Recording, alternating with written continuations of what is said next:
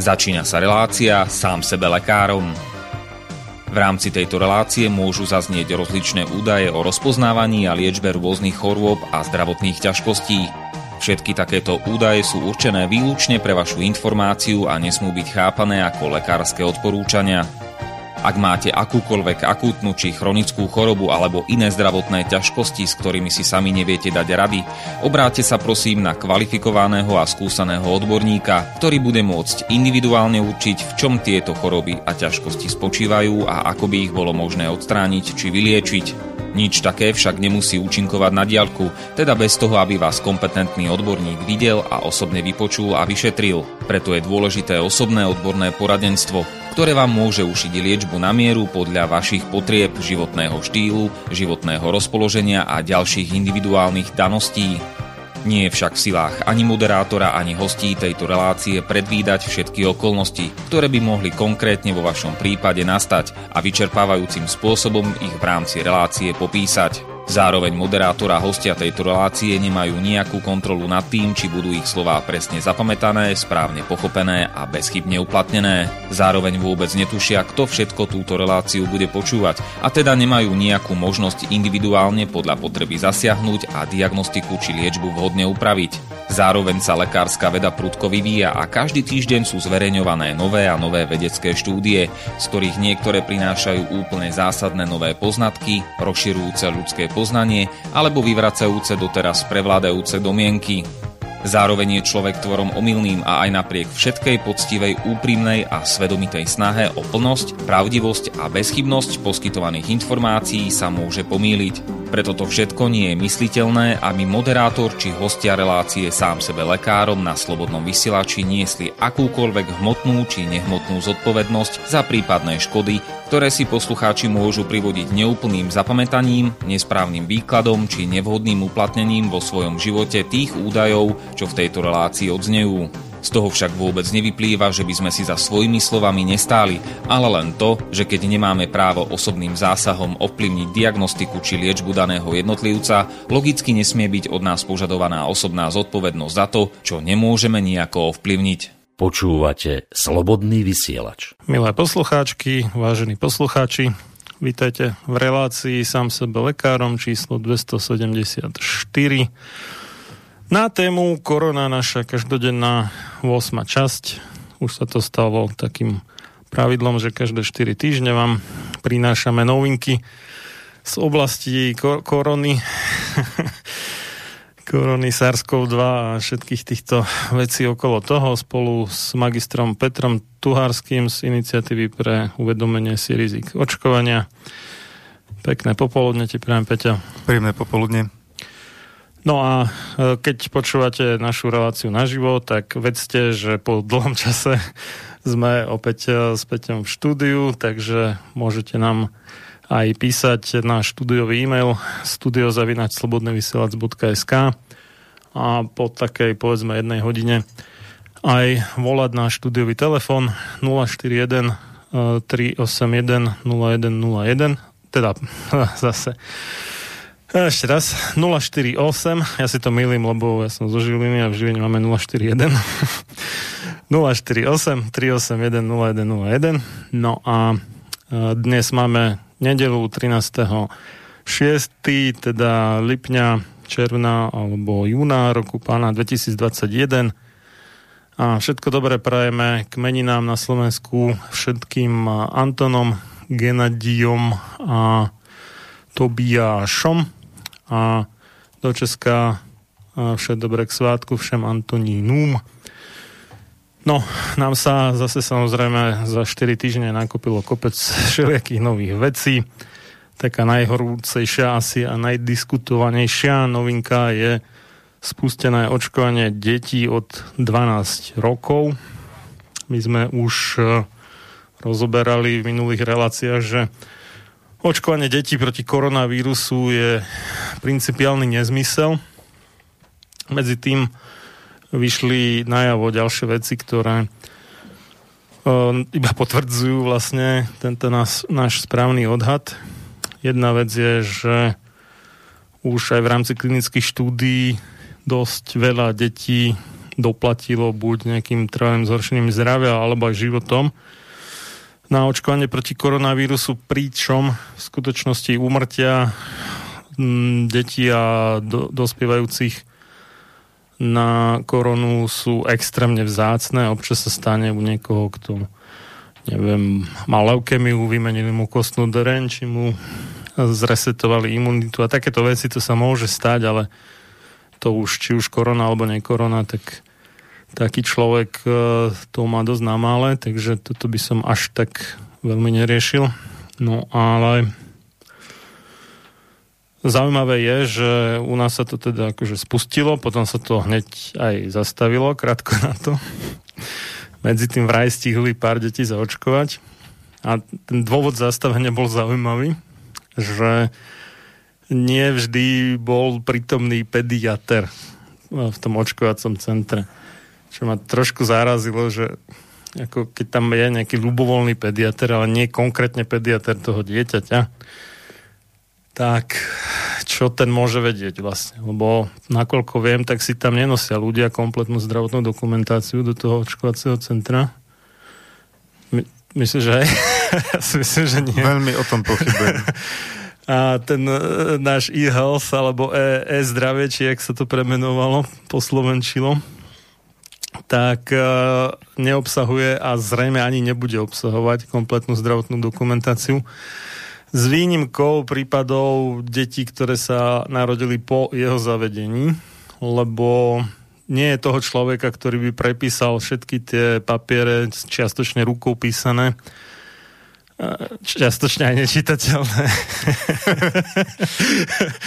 do počítača, lebo to by stálo toľko času, že to naozaj by museli eh, asi mm, zavrieť tú ambulanciu na niekoľko mesiacov, pokým by tú kartoteku celú dokázali prepísať do počítača. No, naša, naša vláda, uh, myslím si, že keď nemala problém s tými vecami, čo tu stvárala doteraz, tak to je najmenej e, dať návrh zákona a e, nejakí tí poslanci to odhlasujú, schvália. Lekári dostanú za povinnosť a budú prepisovať papiere. No, ja myslím, že pôvodne to aj tak bolo myslené, ale vyzerá, že to neprešlo. Aspoň čo ja mám najnovšie informácie, tak to bude iba tak teda, že to, čo je nové, tak to už bude v elektronickej forme a to, čo bolo doteraz na papieri, sa prepisovať nebude. Takže, takže tak. No a... No to sú také, nazval by som to organizačné nepríjemnosti, e, súvisiace so schopnosťou vlády ako také, ale podľa mňa dôležitejšie je to zdravotné hľadisko toho očkovania. No, vtip je, vtip je v tom, že, dobre, ja chápem, že pediater je ako vhodnejší na posúdenie nejakých zdravotných otázok, než všeobecný lekár pre dospelých, keď sa to týka detí, OK. Avšak, keď nemá v rukách tú zdravotnú dokumentáciu a iba sa tam vypisuje nejaký papier, samozrejme ten pacient, pokiaľ tiež sám nemá tú zdravotnú dokumentáciu v rukách, si určite nespomenie na všetko s výnimkou takých prípadov, ako je moja neočkovaná cerka, ktorá jedinú vec, ktorú sme tam riešili, myslím, že boli ovčeky ahne a inak mala iba preventívky. čo bolo samotnej pediatričke podozrivé, ale nechcela si nechať vysvetliť, že to je okrem iného aj tým, že teda nie je očkovaná. Nemala pochopenie pre toto Keď je dieťa zdravé, tak je to vrchol nepodozrivé. ale bola udivená z toho, že akú má tenkú kartu. No tak s výnimkou takýchto prípadov neverím tomu, že by si pospomínali na všetky dôležité veci ako ľudia, keď idú na to očkovanie do očkovacieho centra, takže vykonať... Keby si, keby si rovno na niečo spomenuli, tak e, čo by sa stalo? Nič by sa nestalo. Uh, toto sú tak nové vakcíny, že nejaké zmysluplné kontraindikácie, na to si ešte počkáme. Teraz sú tam nejaké všeobecné varovania, že upozornite lekára, ak ste mali problém so zrážadlivosťou krvi, hej, aj to len pod dojmom uh, nežiaducich účinkov, ktoré sa stali známymi najprv u vakcíny firmy AstraZeneca a potom už menej nahlas aj u ostatných vakcín. K tomu by sme došli, tam, tam je ten taký jeden dôležitý uh, parameter, alebo teda niečo, čo sa sleduje pri vyšetrení krvi alebo rozbore krvi. To je ten D-dimer a človek by musel vedieť, že ako mu dopadol povedzme ten posledný rozbor krvi, či tam nemal nejaké zvýšené tie D-dimery, ktoré by naznačovali, že má tendenciu k tvorbu krvných zrazenín, ale neverím, že by si ľudia pamätali, že aké mali výsledky.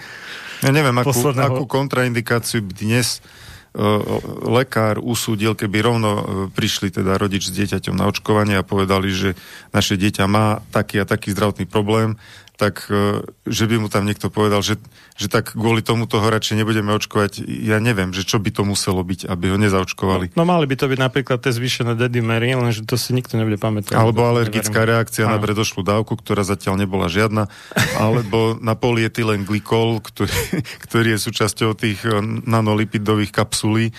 Uh, neviem, či niekto vie... Nachádza či... sa aj v niektorých potravinách inak. Hej, ale že by ľudia húfne vedeli, že majú alergiu na polietylen glykol, tiež si nemyslím. Niekedy aj proste im príde zle z tej potraviny, tak povedia OK, tak už to viacej nebudem jesť a tým to končí a neriešia to s lekárom, takže nemusia to vedieť. No. Tak. No, takže podľa mňa je to o ničom, akože tam bude ľubovoľný pediatér a ešte k tomu ani nemá k dispozícii zdravotnú dokumentáciu toho dieťaťa, takže tá Jorka je taká dostravná keď tak e, by to očkovanie mal mať v režii e, skutočne ten za zmluvnený pediatr toho dieťaťa, alebo detský lekár po slovensky. A nie nejaký ľubovoľný niekto, kto ani netuší o zdravotnom stave toho dieťaťa, takže je to tak divné. No. Otvoril som si aktuálne vydanie príbalového letáku vakcíny firmy Pfizer a kapitola 4.3 kontraindikácie je mimoriadne stručná. Hmm. Kontraindikáciou je precitlivosť na liečivo alebo na ktorúkoľvek z pomocných látok uvedených v časti 6.1. Takže sme... To je, to je u každej vakcíny, to je štandard toto. Ale to je všetko. To je celá kapitola kontraindikácie. No. Ale... Ja by som sa aj divil, mm-hmm. keby po jednomesačnom skúšaní u tisíc detí výrobca dokázal uviezť do príbalového letáku nejaké kontraindikácie v širšom rozsahu. Malo by tam byť určite uh, minimálne tie uh, z vyšetrenia krvi, tie zvýšené dedimery, teda, ktoré naznačujú tendenciu k tvorbe krvných zrazenín. Samozrejme, tu by sa museli robiť nejaké vyšetrenia pred tým očkovaním, čo sa nerobia žiadne prakticky na najvyš tak e, aj to pochybujem, že by mohli zmerať teplotu, že ešte náhodou nemajú akutnú chorobu. No, to sa uvádza v osobitných upozorneniach, e, že pri súbežnom ochorení s horúčkou alebo akutnou infekciou sa má očkovanie odložiť, ale kvôli miernej infekcii alebo nízkej horúčke sa očkovanie nemá odkladať, takže ani toto nie je problém. E, tak keď Potom... má 39, tak aj no potom imunokompromitované osoby, e, že môže byť nižšia účinnosť, e, účinnosť, bezpečnosť a imunogenita očkovacie látky sa nehodnotila u imunokompromitovaných osob. Takže inými slovami nevieme, čo to s nimi spraví. E, Pre, predpokladám, že sa nehodnotila ani u opačného extrému, teda u alergických osôb, kde je ten imunitný systém naopak príliš nažavený. No a potom je tu ešte trombocytopénia a poruchy koagulácie. E, že teda zrážanlivosti. Áno, že sa má vakcína podávať s opatrnosťou. Neviem, e, nech si pod tým každý predstaví, čo chce. No s opatrnosťou to je také, že máš e, po ruke nejaké nástroje na resuscitáciu asi, alebo tak. Či? podávať s opatrnosťou u osob liečených antikoagulanciami alebo u osob s trombocytopéniou alebo akúkoľvek poruchou koagulácie, ako je napríklad hemofília. Pretože u týchto osob sa môže po intramuskulárnom podaní vyskytnúť krvácanie alebo tvorba podliatin. Takže to je, to je iba o tom, že čo ak by ti viac tiekla krv po podaní vakcíny. Takže v podstate žiadne veľké starosti ti nehrozia podľa tohto. Dobre, ale toto vlastne znamená, že Pfizer priznal de facto, že robí to isté, čo robí AstraZeneca. Hm? Chápem to dobre. Nie, Jakže Oni tu myslia ako, že, že bezprostredne po podaní nie. Že po podaní injekcie do svalu sa môže vyskytnúť krvácanie, keď máš poruchu zrážalnivosti krvi. Tuto nepíšu o nežiaducom účinku, o, o Ja takto. trombóze po, v časovej súvislosti. No ale to by akože muselo byť u každej vakcíny toto napísané. To sa mi nezdá, že by bolo. Nie, dokonca som to nenašiel ani u AstraZeneca. Ešte stále. Dokonca. Takže podľa mňa sa v skutočnosti priznali, že to robí to isté, akurát to tak naformulovali, aby to nevyzeralo až tak podozrivo. No dobre. No, uh, zaujímavé je, ale teda, že Svetová zdravotnícká organizácia stále, ešte včera som to kontroloval, neodporúča očkovanie detí proti COVID-19. Napriek tomu, že tam uvádza, že bolo zatiaľ schválených 6 vakcín Svetovou zdravotníckou organizáciou, teda VHO. No a zaujímavé, že Sputnik tam nie je, ale sú tam teda tie 4 z Európskej únie a tie dve čínske, Sinovac a Sinopharm. A dôvod je, že ešte nie je dostatok údajov o vakcínach a že ochorenie u detí je ľahšie ako u dospelých. Takže keď dali na misku váh tieto dva faktory, tak im vyšlo, že očkovať deti v súčasnosti neodporúčajú. Svetová zdravotnícká organizácia, ktorá ináč odporúča všetky očkovania proti všetkému možnému, skoro vždy a všade. Áno. Ale tu zatiaľ nenašla dosť údajov. Takže mm, keď už oni povedia, že, že zatiaľ neočkovať, má to dosť veľkú váhu. No a keď to spojíme ako s tými výsledkami, to bolo v Izraeli tá štúdia, že jak deti prispievajú k šíreniu korony. Áno, Izrael... No, Hovorili tak, sme o tom v minulej relácii. Hej, hej, tak to tiež je také akože otázne, že dobre, tak pre tie deti to v podstate výhodu nemá, skôr je to na škodu než na užitok. No ale ani pre tých dospelých to vlastne výhodu nemá, lebo tak či tak tie deti moc nešíria tú koronu, nie? Áno, mne sa celkom páčilo, čo rektor Karlovej univerzity, e, biochemik Tomáš Zima na túto tému povedal v rozhovore. Rozhovor sa volá Rektor Zima dvojbodka Mladí by sa očkovať nemneli, stojím si za promožovaním i nesmyselnosti plošného testování. To je samo sebe dosť výrečný nadpis. On, on bol aj, aj predtým bol rebel aj proti náhubkom. Áno, aj takto, áno. no. A teraz vyslovene povedal, že očkovať pod 15 rokov, kde na to tie štúdie nie sú, aspoň donedávna neboli a teraz sa zrazu zrodili, tak toto povedal. Myslím si, že primárne treba tlačiť, aby boli očkovaní starí ľudia. A ďalej rozvinul myšlienku, že mladí ľudia do nejakých 20 až 25 rokov majú v podstate v drve väčšine ľahký priebeh a ak nebudú očkovaní, tak tamto riziko on nevidí. A tí ostatní, starší, tí predsa sa môžu zaočkovať a chrániť sa. Veď učitelia boli očkovaní prioritne, rodičia tiež už sa môžu zaočkovať, vakcíny sú dostupné. Takže e, rektor Zima považuje za normálne e, a skôr je zastanca, aby mladí, to znamená do tých približne 25 rokov, radšej získali prirodzenú imunitu, pretože tá je najlepšia podľa rektora, Zimu. A, a tí ostatní sa môžu dať zaočkovať. Takže vlastne všetci by mali byť spokojní s takouto situáciou. Nie, len, kto, nie... je, kto je zraniteľný a cíti sa ohrozený, nech sa zaočkuje a ostatným nech dá pokoj. Nie, nielen podľa doktora Zimu je tá prirodzená imunita lepšia, ale aj a, tvoj, respektíve váš s René Balakom sparing partner, imunolog Vojtech Tón, profesor už teda medzi tým, ten tiež ako je proti očkovaniu detí proti koronavírusu. A pritom, pritom tradičný zastanca očkovania. Zase Áno, veľ, veľmi horlivý. Veľmi horlivý. hej, hej. Až by som povedal, že nečakal som od neho takéto stanovisko voči očkovaniu proti COVID-19. Uh, no, je to také zaujímavé je, je viacero takých e, v podstate našich oponentov, ktorí ale v prípade očkovania detí proti e, koronavírusu sú na našej strane. To je také pozoruhodné.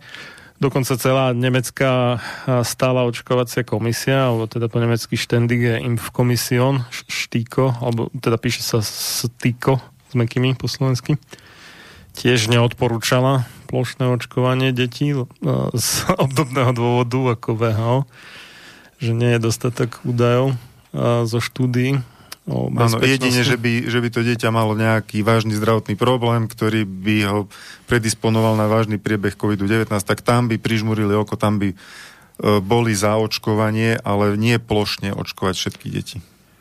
No.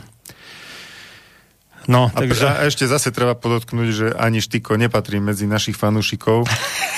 To, to, v žiadnom prípade. To, to, je, to je mimoriadne provakcinačný spolok, ktorý už zavrel oči nad všeličím, pokiaľ išlo o očkovanie detí. Takže... Aj, aj nad očkovaním chlapcov proti rakovine krčka maternice. Napríklad. No, re- rektor Zima ešte uviedol veľmi dôležitý argument, ktorý našim karpatským odborníkom úplne e, sa zdá byť neznámy, alebo o ňom asi nepočuli. Takže to za- zacitujem. Bol by som opatrný v tej kategórii detí do povedzme 20+, plus, pretože treba povedať, že všetky tieto vakcíny dostali predbežný súhlas EMA, Európskej liekovej agentúry, pretože sa práve nevie, ako to bude dlhodobo fungovať, ako to bude dlhodobo pôsobiť. Počkal by som treba rok, dva a potom zanalizoval dáta. To hovorí rektor Univerzity Karlovej. Naši karpatskí odborníci hovoria, e, ešte ani atrament nezaschol na schválení, na predbežnom schválení Európskou liekovou agentúrou a už ohlasovali, že hurá, ideme očkovať deti. No ale uh, ono to bolo predbežne schválené akože kvôli núdzovej situácii a nejakému rizikovému stavu a tak ďalej, tak ďalej, ktorý poprvé momentálne nie je, lebo je leto, alebo čo chvíľa je leto, ale v podstate už je letne a koronavírus ide dole, ešte takisto jak minulý rok. To je prvá vec. A, a druhá to, vec... Tomu by sme sa mali ešte vrátiť, ako je to možné. Napriek všetkým tým opatreniam. má rovnaký vzorec ako chrípka a všetky ostatné respiračné ochorenia, alebo vitamín D, veľmi stručne povedané. Ale kľudne sa k tomu môžeme vrátiť. A druhá vec je, že pre tie deti tam to nie je riziko, alebo teda ozaj iba pre nejaké Ty si asi nepozeral v piatok tú teatrojku však. Nie, ale dojdeme. Mám tu otvorené desatoro, že prečo dať očkovať deti proti koronavírusu, tak to si môžeme prejsť, to bude veľmi zaujímavá aktivita. Potrebné, áno. Čiže... Konečne sa aj my niečo dozvieme. Či, či, čiže, čiže e, tá, tá nejaká núdza, tá, ten, tá krízová situácia, alebo čo, to sa predsa netýka detí, hej? čiže pre nich to ani nemalo byť schválené v núdzovom režime, malo sa počkať až na dokončenie tých klinických skúšok, všetkých potrebných. Ma, Pričom tá klinická skúška, Pfizeru konkrétne, u dospelých, nie že u detí, tá u detí sa začala neskôr, takže tá zrejme aj skončí neskôr, ale tá u dospelých, tá tretia skončí až podľa teda stránky clinicaltrials.go alebo teda clinical3als.go to je, skončí až... To je register klinických skúšok, aby, aby posluchači vedeli. Po, povinný register. E, každá klinická skúška, ktorá má byť uznaná nejakým regulačným úradom, musí byť dopredu tam zaregistrovaná a zaregistrované tam, že čo sleduje, aké budú tam podmienky, ako sa to má vyhodnocovať a tak ďalej aby sa tam nerobili čachre machre s tým, takže je to povinný register. no. Takže nie je to hociaká nejaká konšpiračná stránka, aby niekto si nemyslel. Americkej vlády, teda povinný register, ale aj, aj, aj neamerické firmy si to tam často registrujú. Dokonca aj, aj čínske. Áno, keď chcú, aby sa im to predávalo v USA, tak, alebo inde, kde uznávajú teda uh, z tohto registra veci, tak áno. No, takže tam je uvedené, že tretia fáza klinického skúšania vakcín od Pfizeru skončí 2. 5. a teraz pozor, 2023. a to je o dospelých, nie že o deťoch, o dospelých. Ktorí sa očkujú už pol roka. Áno, takže keď začali klinickú skúšku na deťoch o pol roka neskôr, alebo možno o 9 mesiacov neskôr, alebo kedy, neviem presne. To by som musel pozrieť. Tak to bude ešte posunuté, takže možno až v 2024. alebo kedy. A bude dokončená tretia fáza skúšky vakcíny Pfizeru na deťoch. No a keďže u detí ten núdzový stav nie je, tak podľa mňa nemala dostať predbežné schválenie ani od FDA, ani od uh, Európskeho úradu pre kontrolu liečiv, teda EMA. Uh, ja si spomínam, ako EMA zdôvodňovala vôbec vôbec to predbežné schválenie COVID vakcín a bolo to kvôli tomu, že EMA tvrdila, že nie sú k dispozícii dostatočné možnosti prevencie a aby sa predišlo preťaženiu zdravotného systému, to je to, čo bola tá pôvodná obava kedysi pred rokom, hej, sploštujeme krivku, tak aby bol k dispozícii nástroj prevencie u, ľudí, ktorí sú teda ohrození covidom, aby ne, nedošlo k preťaženiu zdravotného systému, tak preto predbežne schválila e, tieto COVID vakcíny, napriek tomu, že ešte nemajú skončenú tretiu fázu klinických skúšok. Čiže vyslovene, ako ty vravíš, Marian, bolo to e, pod zámienkou alebo z dôvodu pandémie, vyhlásenej údajne pandémie, e, z čoho mne vyplýva, že naozaj by sa to očkovanie malo týkať tých ľudí, ktorí sú ohrození a ktorých masívne e, chorenie a prípadne hospitalizácia by hrozili narušiť chod spoločnosti tým, že by preťažili zdravotný systém. E, no a to deti nie sú práve, takže... To deti nie sú. No dobre, tak. Lenže jedna vec je schválenie pred, podmienené schválenie Európskou liekovou agentúrou. To znamená, že Európska lieková agentúra našla nejaké minimálne e, dôvody, pre ktoré tá vakcína môže byť používaná, vôbec môže byť u nejakých detí používaná. Hej. To je jedna vec, že smie sa, ale druhá vec je, čo s touto informáciou kto urobí. Vidíme, že e, očkovacia komisia Nemecka tá napriek tomu, že tie vakcíny sú schválené a teda sa môžu používať, čiže ich dostaneme v lekárni alebo kde sú pripustené do obehu, tak to poviem, tak napriek tomu e, Nemecká očkovacia komisia zvážila e, argumenty a dáta povedala, že toto je málo na to, aby my sme to odporučili plošne deťom. Čiže jedna vec je, že je schválená, môže sa použiť, napríklad v tom prípade, keď nejaké dieťa je vážne ohrozené covidom, má nejaké vážne zdravotné problémy, takže už má tú vakcínu k dispozícii, môže ju dostať. Ale iná vec je robiť tu z toho národný šport a, a reklamy a volať e, masívne zdravé deti, ktorým COVID v podstate nehrozí. Aby mohli ísť do tábora. A, a ešte pod touto zámienkou, áno, ich lákať na kadejaké pokutné výhody. Zmrzlinu v Kanade. Že môžu vďaka tomu potom cestovať, no. alebo ísť do tábora, alebo čokoľvek iné. Toto je... Mm, premyslím si, aký pojem na to najlepšie sedí, ale... Zneužívanie detí. Asi si to vystihol. Čo je mimochodom trestný čin, lebo deti sú jednak chránená skupina a jednak zneužívané v podstate iba na komerčné účely, lebo oni z toho výhodu nemajú. V podstate ani tí dospelí okolo nich z toho výhodu nemajú, lebo jednak vakcína nezaručuje, že vírus sa neprenáša. A druhá vec je, že tie deti aj tak moc neprispievajú k šíreniu korony. Keďže druhá väčšina z nich si prešla nejakými soplikmi, z ktorých podstatná časť bola spôsobená nejakými príbuznými koronavírusmi, ktoré tomu dieťaťu poskytli obvykle pomerne obstojnú ochranu aj pred SARS-CoV-2 a na rozdiel od niektorých dospelých tie deti to obvykle prekonali dostatočne nedávno na to, aby tá imunita bola ešte silná. Takže uh, toto je podľa mňa dôvod, pre ktorý oni to moc nešíria, pretože majú aj tú ochranu ešte na slizniciach, čiže hneď na vstupe ten vírus likvidujú. Možno nie namieru šitými protilátkami, ale bunkovou imunitou, ale to je v princípe jedno, proste ho zlikvidujú hneď a tým pádom nešíria ten vírus. Dobre, čas nám beží, dáme si prestavku a potom sa pozrieme na to slavné desatoro. No zahyň, studom večným zahyň podlá duša, čo o slobodu dobrý ľud môj mi pokúša. Lež večná meno toho nech ovenčí sláva, kto seba v obeď svetu za svoj národ dáva.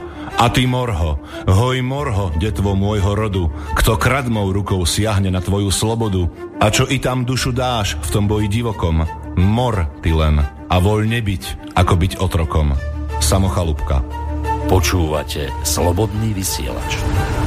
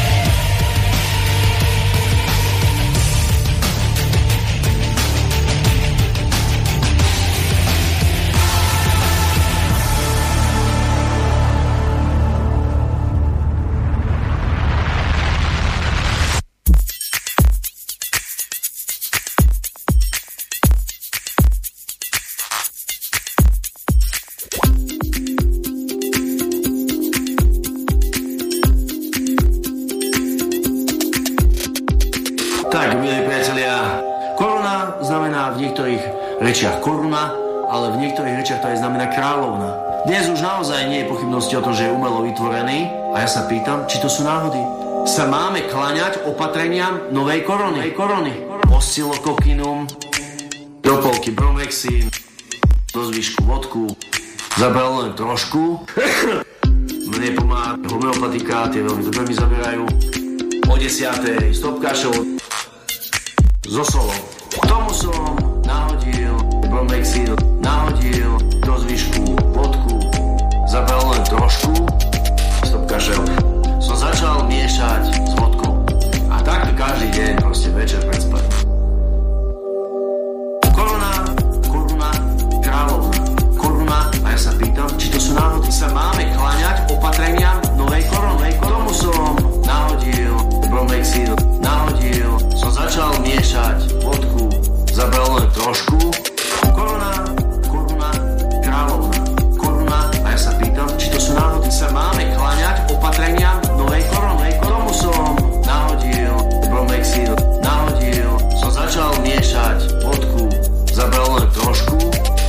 Toto som vám chcel ja povedať ohľadom uh, môjho boja s koronou.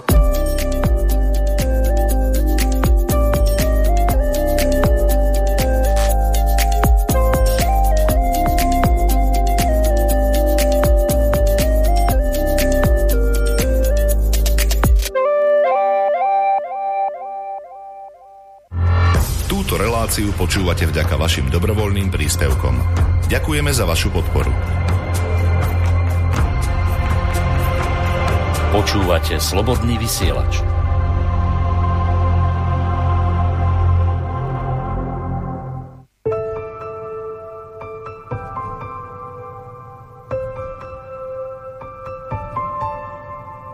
Dívám se vzhůru ke hvězdám, v náručí galaxie mi dřímá. Vím už, že míří přímo k nám, planetu si vybral a jsem to já. Vidím v něm postavu známou, díky němu jsem teď mámou. Už putuje mléčnou dráhou můj malý princ. Jsem liškou, co si ochočí, planetou, kterou objeví. Jsem růží, kterou zalévá. Malý princ mi sílu dá. Jsem liškou, co si ochočí, planetou, kterou objeví. Jsem růží, kterou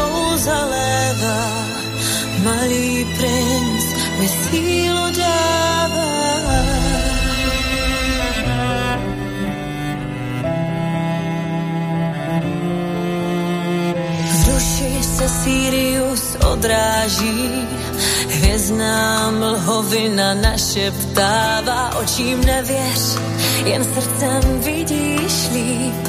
Snažím se pro něj být ta pravá, písní s beránkem uspávám, před hadím jeden schovávám, mám vše, i přesto dál dává. Můj malý princ. Jsem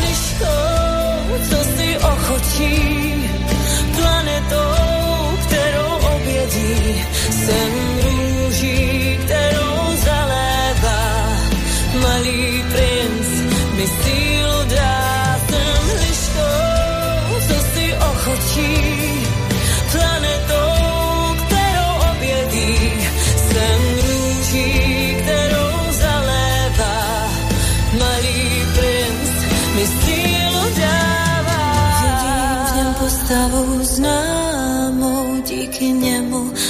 stávám se mámou. Vím, že půjde cestou správnou, můj malý princ.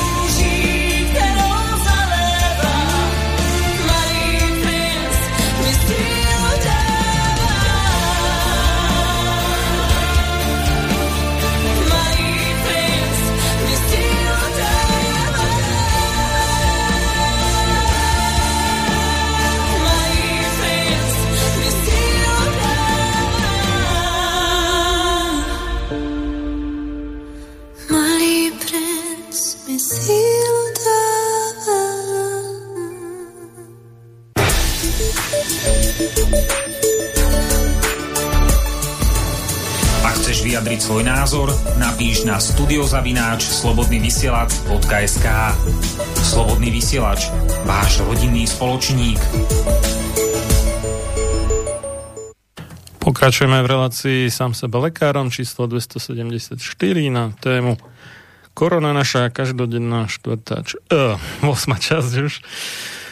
Z Banskej Bystrice od mixu Marian Filo a za hostovským mikrofónom magister Peter Tuharsky. No, spomínali sme teda desatoro.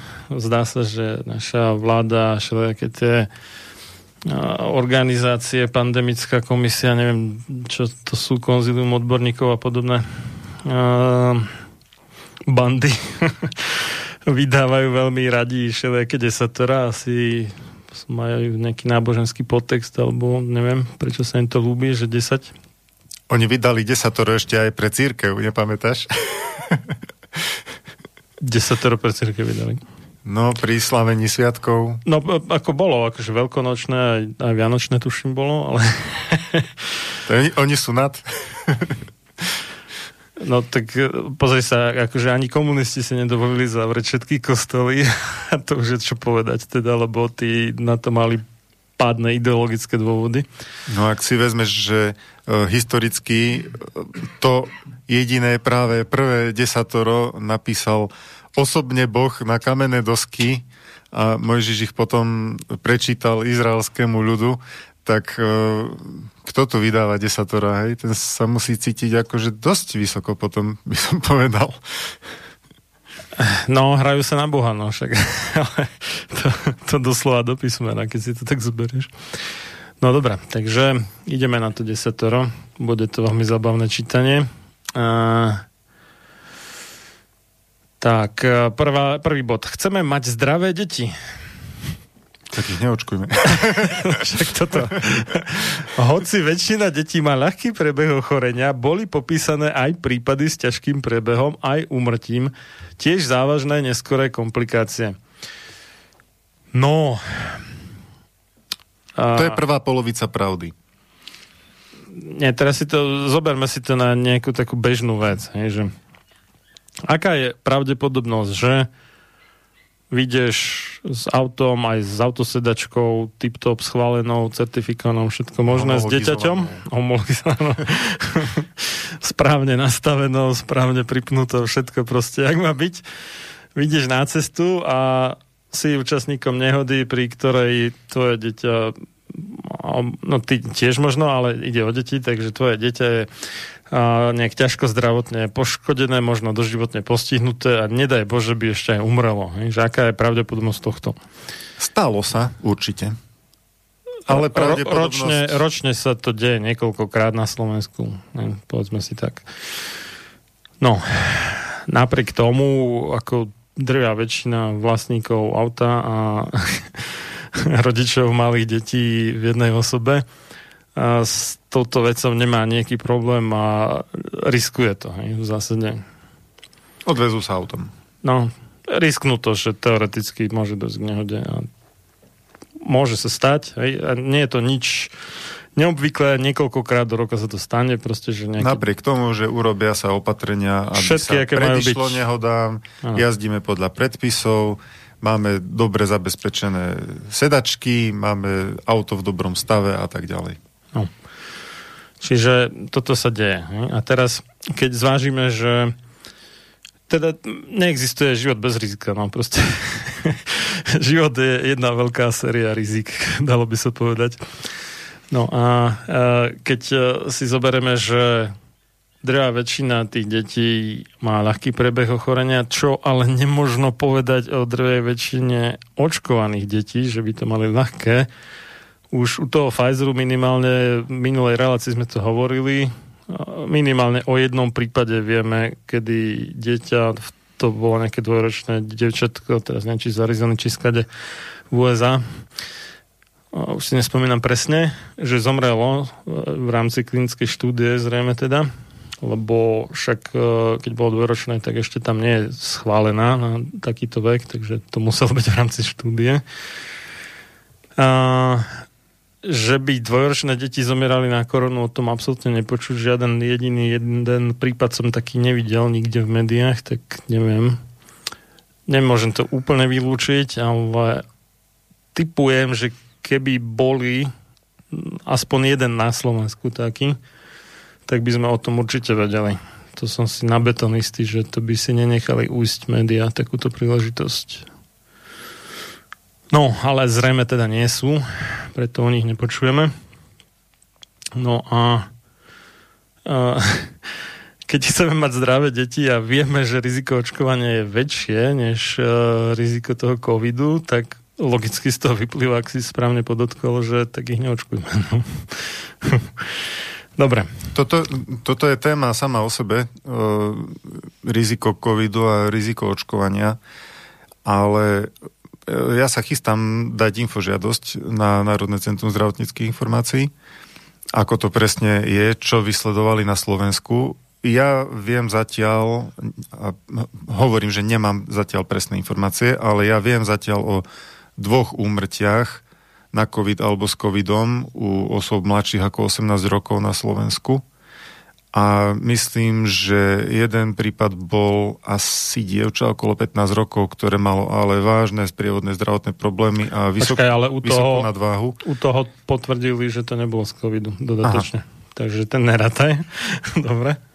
A to, to bol ten, ktorým sa Matovič oháňal, že neviem čo, že musíme to riešiť, že však aj 15-roční majú s tým problém a, a potom krátko na to, jak to Igorko zneužil, tak e, vyplynulo, že že devča nezomrelo na COVID. A mám pocit, že je ešte jeden prípad, ale o tom neviem nič, len sa mi dostalo do uší. Preto vravím, idem zisťovať e, presnejšie informácie, ale v zásade tak, ako uvádza aj Svetová zdravotnícká organizácia, aj Nemecká očkovacia komisia, aj ďalší ľudia a inštitúcie, e, riziko ťažkého priebehu covidu u detí je mimoriadne, mimoriadne nízke. To je možno v desatinách promile, možno ešte menej. A umrtnosť e, hospitalizovaných detí s covidom je takisto veľmi malá. E, v zásade to riziko ochorenia existuje, ale je veľmi, veľmi nízke. Na druhú stranu si vezmime... No určite je vyššie riziko, že uh, dieťa v aute, v autosedačka, neviem čo, uh, sa stane teda účastníkom dopravnej nehody a je vážne poškodený alebo zomrie. Hm. To je, to je bez debaty, ako to zo slovenských štatistík jasne vyplýva. A teraz si predstavme, že niekto by ponúkol nejaký nazvime to bezpečnostný implantát, ktorý by mal ešte znížiť e, toto riziko, e, ktoré hrozí aj priputanému dieťaťu v autosedačke, keď sa stane účastníkom cestnej premávky. Tak e, teraz nejaká firma by prišla, že bezpečnostný implantát, ktorý zníži to riziko ešte o mm, povedzme koľko? Na jednu štvrtinu z pôvodného rizika pričom ale riziko tej operácie a vkladania toho implantátu bezpečnostného, fiktívneho, e, by bolo také, že jedno zo 100 detí by utrpelo ťažké, ťažké následky tej operácie. A hlavne, že nezomrie na koronu, chápeš? Hej. Môže no. síce s vyššou pravdepodobnosťou vďaka tej operácii zomrieť na niečo iné, ale hlavne, že nezomrie na korunu. To je, to je podobne, jak v tej Afrike, v tej Guinea Bissau, že očkovali detičky tam proti čiernemu kašlu za škrtu a a tetanu a 5 krát tým zvýšili detskú umrtnosť. No, detičky síce nezomierali až tak na čierny kašel za škrta tetanus, akože OK, ale celkovo zomierali 5 krát viacej. No. Pokiaľ ide o COVID vakcíny u detí, tak zatiaľ klinická štúdia, na základe ktorej e, firma Pfizer dostala podmienečné schválenie, e, zahrňala 2000 e, detí od 12 rokov, z toho polovica dostala vakcínu, čiže okolo tisíc. A u nich, a sledované boli ledva mesiac, aj to nie všetky, a u nich sa vyskytli... Ja myslím, že tam bol, že časť bola dva mesiace a časť mesiac, alebo tak nejak. Môže byť. Každopádne tie nežiaduce účinky, ktoré sa pozorovali, boli porovnateľné s tými, ktoré utrpeli e, dospelí. Inak, ale keď si tak zober, že, že sledovali nežiaduce účinky mesiac až dva, tak to je akože dosť pokrok, lebo u Infernrixu Hexa to sledovali v deň podania a tri nasledujúce dní iba. No pointa je, že tisíc detí je malá skupina na to, aby sa objavili nejaké zriedkavejšie a možno o to závažnejšie nežadúce no, účinky. No, a u podobnej štúdie na tých deťoch od dvoch rokov do 11, alebo koľko to bolo, neviem, či tam bola jedna alebo dve štúdie na to vekové obdobie, vieme o najmenej jednom umrtí, čiže to máme jedno promile ak ich nebolo náhodou viacej ešte. Ktoré pravdepodobne e, bude uzavreté tak, že nesúviselo s očkovaním. Lebo ja si, to ako čisto ako zo skúsenosti hovorím, lebo nevidel som ešte, že by v klinickej štúdii bolo nejaké umrtie dané do súvisu priamého s očkovaním. Ale to neznamená, po, že... To povie sa, že, že toľko a toľko účinkov nedokončilo, e, teda účastníkov nedokončilo štúdiu. To sa ináč stáva dosť často a, a dôvody sú málo kedy uvedené. Respektíve u niektorých sú uvedené a u, u niektorých nie sú. Aj. Čiže V, tak, v takejto obmedzenej uh, klinickej štúdii sa overilo akorát to, že aj deti dostávajú krátkodobé nežiaduce účinky, tak ako dospelí. Tie sú nepríjemné, všetci dospelí, čo to vyskúšali, uh, vedia alebo sa minimálne dopočuli od svojich blízkych. A podľa klinických štúdí u dospelých väčšina účastníkov hlásila nežiaduce účinky pri najmenšom e, bolesť hlavy, bolesť svalov, klbov, slabosť, únava, malatnosť, zvracanie, e, bolesť v mieste v pichu, horúčka, e, vyrážka a tak ďalej. Čiže toto vlastne postihne deti, ktoré by v prípade, že dostanú koronavírus, tak väčšina z nich ani nevie, že ho mala a niektoré ho prekonajú ako nejakú ľahkú výrozu.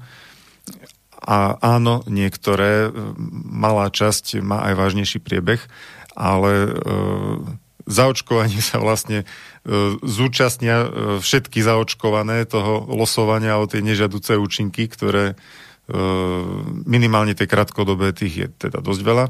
A pokiaľ ide o tie vážnejšie, tak e, tam je na mieste e, veľká pozornosť z hľadiska e, novšieho výskumu z Izraela, myokarditída. E, v Izraeli mladí ľudia mm, dostávali zápal srdcového svalu v podozrivej časovej súvislosti s očkovaním.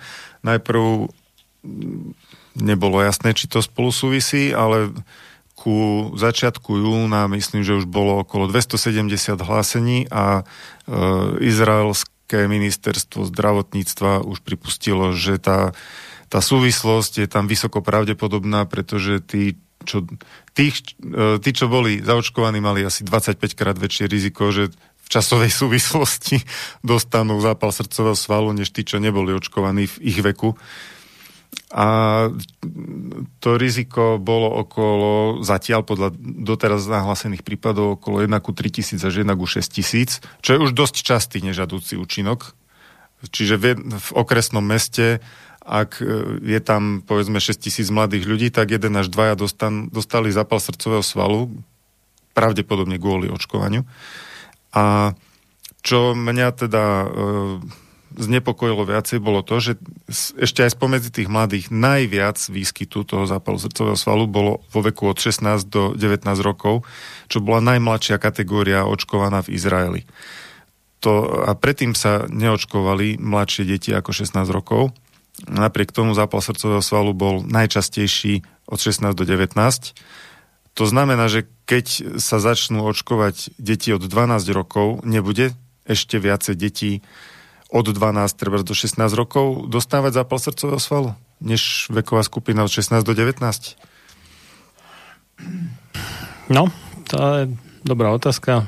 Odpoveď si asi ešte... U, už to riziko jednak u 3000 je dosť, dosť veľmi veľké, podľa môjho názoru.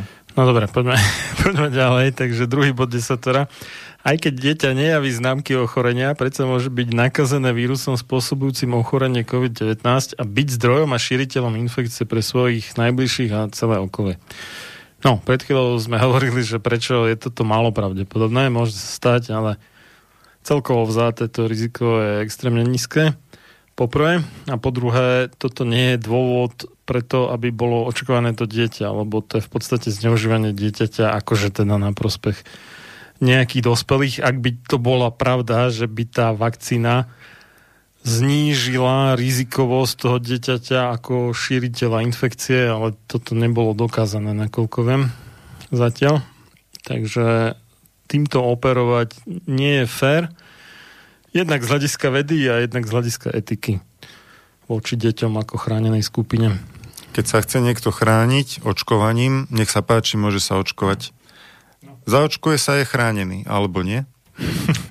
Ak nie, na čo sa očkoval? Hej, a ak, ak nie, tak na čo očkovať to dieťa, keď to nespôsobuje tú ochranu. No, tretí bod, to je akože úplne uchvatné. Len vďaka očkovaniu netrpia deti dôsledkami detskej obrny. Nezomierajú nám deti na osypky, čierny kašel ani na záškrt. Zase tak, klamstva. Tak vieme veľmi dobre, že u osypok čierneho kašla i záškrtu dramaticky klesla umrtnosť na ne, či už deti alebo dospelých, ešte pred zavedením očkovania na tieto choroby. Čiže očividne to nebude iba vďaka očkovaniu. U detskej obrny tam je to trošku iné, lebo detská obrna bola kedysi v tom štádiu, že ju skoro všetci prekonali ešte niekedy E, alebo teda sa nakazili a získali imunitu ešte niekedy v prvom, maximálne druhom roku života. Potom následkom lepšej hygieny sa stávalo u malej časti nejakého možno pol percenta, že, e, že nie a že to v neskoršom veku dostali ten vírus a jeden z 200 zhruba nakazených mal aj nejaké klinické príznaky choroby a z toho ešte nejaká malá menšina uh, mohla mať trvalé následky v podobe ochrnutia. Nejaká trošku väčšia menšina uh, ochrnula dočasne a potom sa z toho spamätala. Čiže nemala trvalé následky. Uh, ale potom zase, keď tá hygiena ešte išla ďalej a ďalej, tak sme sa zbavili toho vírusu v podstate rovnako ako aj žltačky typu A, na ktorú my plošne neočkujeme. Nejakí ľudia sú zaočkovaní, obvykle teda sa očkuje v nejakých ohniskách epidémií a tak, ale zďaleka nie všetci, ani, ani väčšina to nebude. A napriek tomu teda tu nemáme žltačku typu A a ja osobne tvrdím, že rovnako tak by sme tu nemali ani nemáme, treba upresniť ako epidemické no. e, všeobecne kolujúce ochorenie. Hej, hej, hej, vzácne sa vyskytne.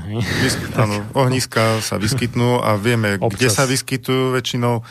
A... a väčšinou je to tak pár desiatok, na najvyš pár stoviek prípadov, ale to skôr desiatok než stoviek.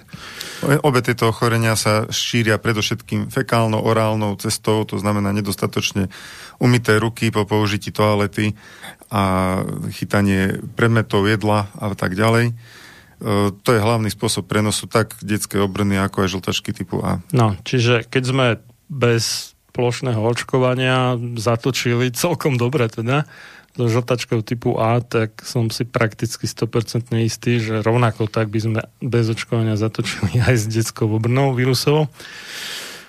Takže toto je falošný argument, ale v aj keby to bola pravda, tak to nie je argument za očkovanie detí proti COVID-19.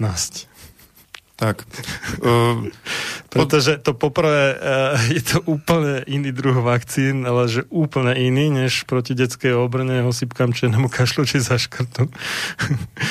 a po druhé, tie, tie vakcíny, nech už sú akokoľvek zlé a máme na nich ťažké srdce, tak uh, minimálne boli odskúšané 10 ročia, e, čo naozaj nemôžno povedať o vakcínach proti COVID-19.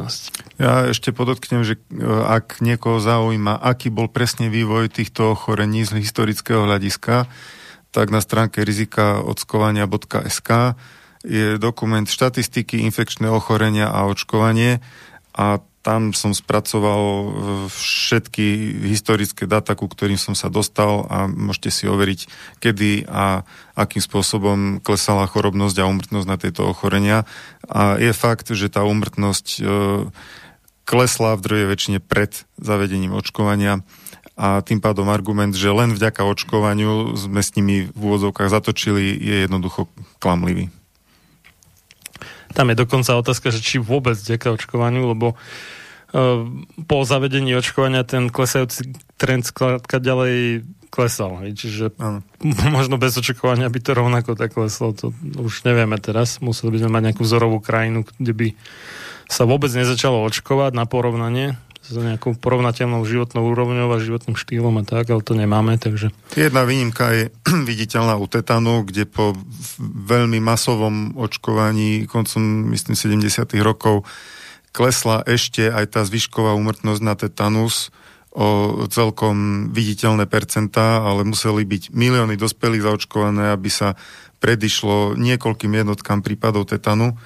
No, to sme tu vlastne rozoberali. A tetanus tam. nie je typické ochorenie, e, o ktoré v tomto prípade ide, pretože ten sa nešíri z človeka na človeka. Nie, nie je to epidemické ochorenie? Nie je to nákazlivé prenosné ochorenie čiže e, neplatí pri ňom e, tá domnenka alebo túžobné želanie o kolektívnej imunite. Ale aby, skrátka, aby bol argument úplný, tak áno, z tej zvyškovej úmrtnosti, ktorá väčšinou teda klesla pred zavedením očkovania, u niektorých ochorení badať že aj očkovanie prispelo ešte k zníženiu tej umrtnosti. Ale ten hlavný za, ústup... Za, za obrovskú cenu inak, ale dobre, no. Áno, a nehovorím ešte o nežiaducích účinkoch, ktoré áno, mohli áno, áno. a pravdepodobne museli vzniknúť, ale tam to bolo nejak, myslím, nie, že... Pred... Nie je skrátka pravda, že by sme len vďaka očkovaniu zatočili s týmito ochoreniami. Pred tou masívnou očkovacou kampaňou bolo to nejak okolo 70 ročne prípadov tetanu a potom bolo nejakých 15 alebo tak nejak, myslím, že čiže to zrazili to na nejakú šestinu či petinu. Áno, bol to významný no. pokles, ale z pomerne malého už zvyškového ale s, obro, s obrovskými nákladmi v zásade. Čiže aj tá štúdia, alebo tá záverečná správa, ktorá to hodnotila, tak skonštatovala, že teda náklady na potlačenie jedného prípadu boli skutku enormné. A to hovoríme o kontexte Československa, 15 miliónov obyvateľov. Áno, a, áno a, ale tak sa také, že zakecalo tak ideologicky, že no, ale ako socialistická vlast e, proste tak dbá na zdravie občanov, že áno, áno. do toho vrazí, aj keď sa to moc nevyplatí. To mi pripomína tieto naše antigenové testy, že v istých fázach cena jedného odhaleného pozitívneho, to neznamená ešte chorého, mal byť aj falošný, ale bola 70 tisíc eur na, ano, na jedného. Ano, áno, no, vyše, no. Šialené číslo. Za 70 tisíc eur by si nakúpil toľko vitamínov, že fú, mohlo tých uh, zachránených životov byť mnohonásobne viacej. Pre jedno okresné mesto. Aj Ivermectinu. No. no jasne. No Ivermectinu určite to aj pre Žilinu by si nakúpil pre celú, aj pre Banskú Bystricu. To zásoby. Za, za jeden jediný odhalený prípad antigenovými testami. No. Dobre. A aké je ďalšie pravidlo z desatora? Št- štvorka. Váš detský lekár očkuje vaše dieťa od prvých mesiacov života. Tieto očkovania zabránili mnohým závažným ochoreniam. Verte mu, že aj očkovanie proti ochoreniu COVID-19 zabráni vážnemu ohrozeniu zdravia a života vášho dieťaťa. No, už sme si rozoberali, že v tom očkovacom centre nie je ten zmluvný detský lekár toho dieťaťa, to poprvé. A po druhé, e, tie, tých 10 povinných vakcín je úplne iných než COVID-19, takže to sa absolútne nedá porovnávať toto. Nikdy predtým neboli genové vakcíny použité masovo u ľudí a už vôbec nie detí, ak teda tú výjimku Ebola Afrika odmyslíme a to boli ešte vektorové vakcíny, nie mRNA a schválená pre deti je len mRNA vakcína Pfizer, taká nebola nikdy plošne použitá u ľudí. Ale vôbec ten argument, keď si to logicky zoberieš, to je také ako, že uh, daj si remdesivir proti COVID-19, lebo acilpirin zraža horúčku.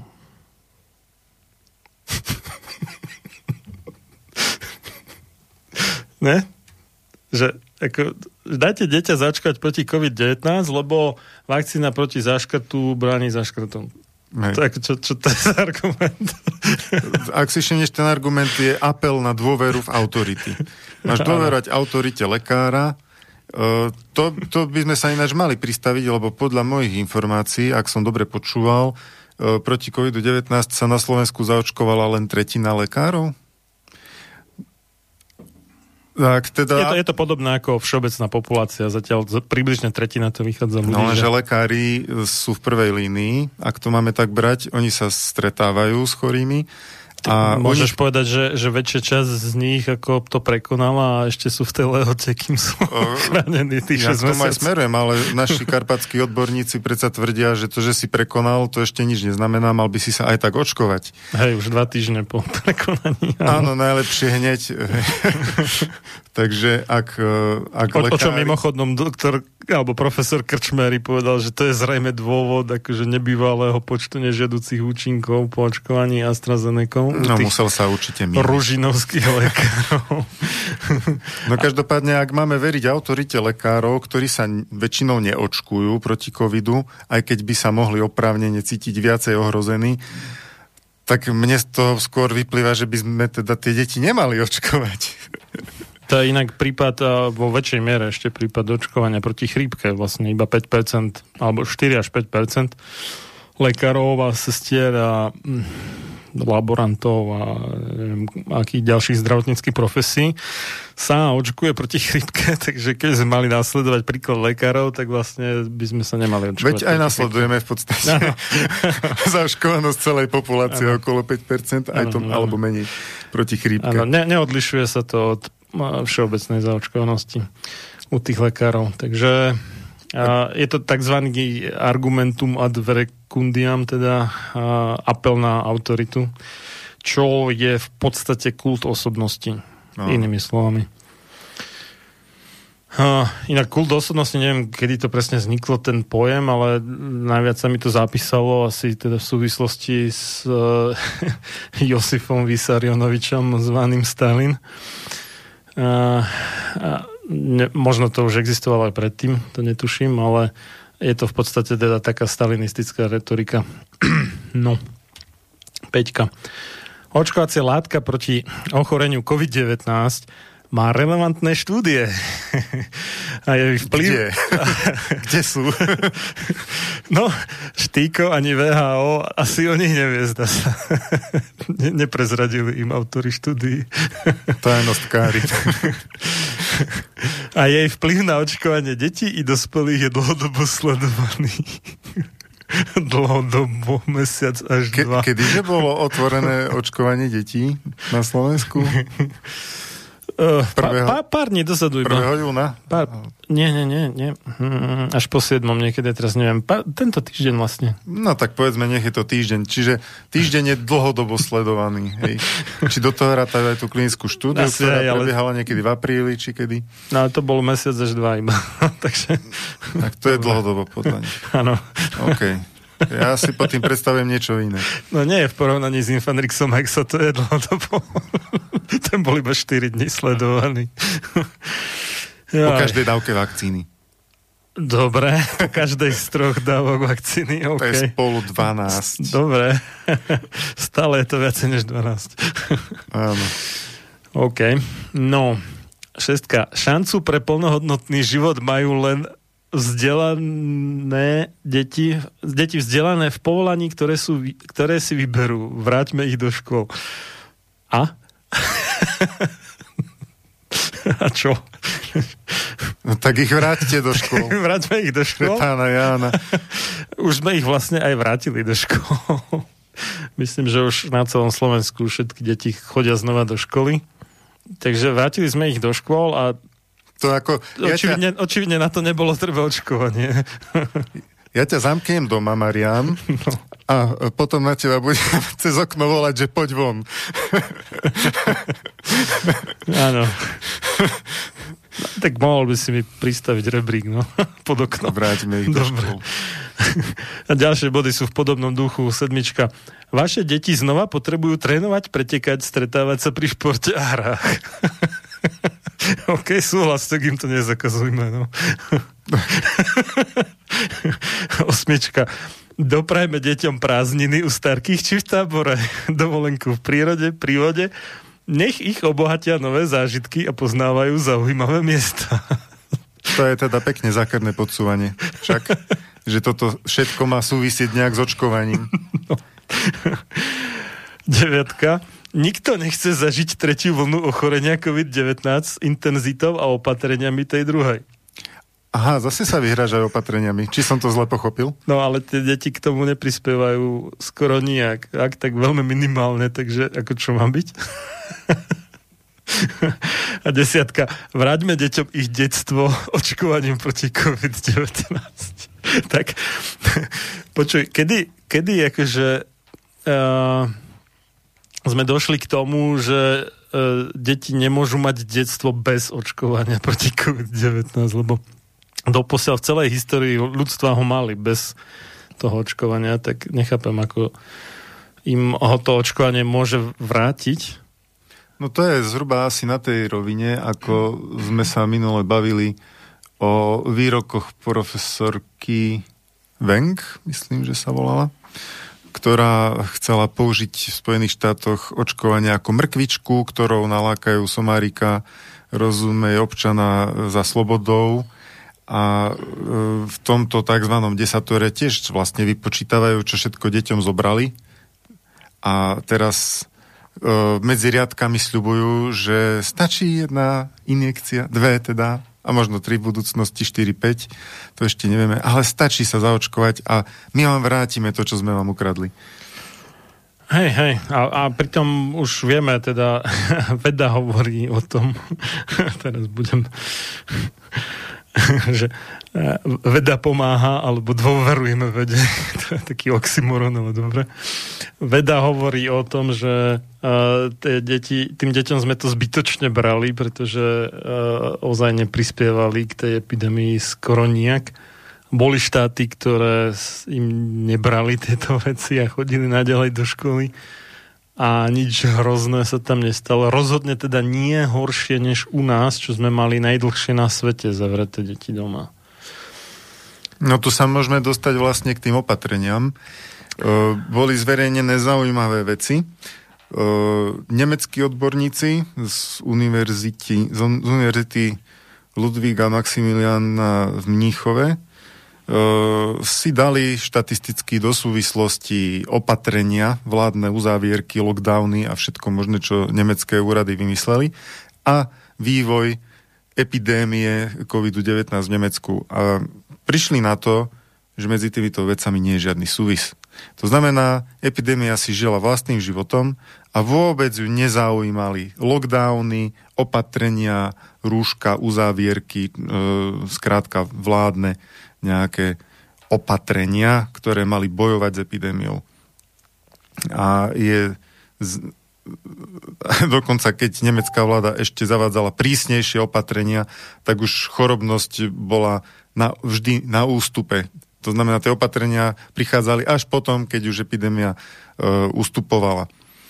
A je zaujímavé, že podobné závery e, vyslovil aj analytik e, z Ameriky na základe amerických dát, kde takisto porovnával e, rôzne štáty Spojených štátov amerických podľa toho, že aké opatrenia, kedy ich tam zaviedli a aký vplyv to malo na chorobnosť, respektíve umrtnosť na COVID-19. A takisto tam žiadny súvis nenašiel. E, porovnával aj krátkodobejší vývoj, aj dlhodobejší vývoj E, nakoniec postavil proti sebe 10 štátov s najprísnejšími opatreniami, 10 štátov s najmiernejšími opatreniami. Paradoxne u tých zmiernejšími e, vyzeralo, že ten priebeh epidémie bol o niečo miernejší než u tých najprísnejších. A No, no, Florida Texas dopadli lepšie než New York a neviem, čo tam ešte. New Jersey. New Jersey a také tie, tie slnečkárske štáty proste dopadli horšie napriek tomu, že tam mali oveľa viacej a, uh, išlo, opatrení. Pardon, išlo tam o, o poctivosť nosenia rúšok, pokiaľ išlo o porovnanie týchto desiatich a desiatich štátov. To znamená, neporovnávalo sa len to, že ako prísne boli nariadené rúška, ale ako sa reálne používali. Uh, lebo obhajcovia opatrení argumentovali tým, že áno, my sme síce nariadili, ale ľudia to nerešpektujú a preto sa tá epidémia ďalej šíri. ale boli aj prieskumy toho, že ako sa tie opatrenia implementujú a, a vôbec koľko ľudí nosí rúška a kde ich nosí. No a na základe týchto dát, ktoré mali pochádzať e, z New York Times e, Databot, tak uh, 10 naj, štátov s najpoctivejšími nosičmi rúšok mali horšie výsledky než 10 s najnižším nosením rúšok. Ja sa tam absolútne nedivím, lebo tí ľudia boli v podstate neustále bombardovaní tými svojimi vlastnými baktériami a plesňami, ktoré sa ich telo sa ich snažilo zbaviť, ale proste si zachytili na rúšku alebo respirátore a potom zase vdychli naspäť, takže vyhodíš dverami, vode oknom alebo opačne. A to je ako piť vodu zo studne nakazenej cholerou. Hej, že každú chvíľu proste zaťažuješ ten imunitný systém niečím a potom on nestíha riešiť napríklad koronavírus. Takže ja sa tomu absolútne nedivím. A celkovo vzaté to ukazuje, že tie opatrenia boli viacej na škodu než na užitok. No, to vy, vyplýva aj z toho porovnania tých amerických štátov. O, podotýkam tak neskromne, že toto som presne hovoril už v marci 2020, že to takto bude a veda mi dáva za pravdu. No, Dobre. Bavili sme sa skoro jednu celú reláciu v minulosti o rúškach, áno, áno. možno aj dve a naozaj boli štúdie, ktoré nepreukázali uh, účinok nosenia rúšok. A dr- drvia väčšina šírenie. štúdí, ktoré to údajne preukázali, boli krátkodobé, že 15 minút to sledovali a tak, kým to nestihlo zvohnúť to rúško, ale keby to urobili dlhodobo, tak jak to bežne ľudia nosili, tak by to dopadlo úplne inak. Dobre, a čas pokročil, tak ideme na ďalšiu prestávku.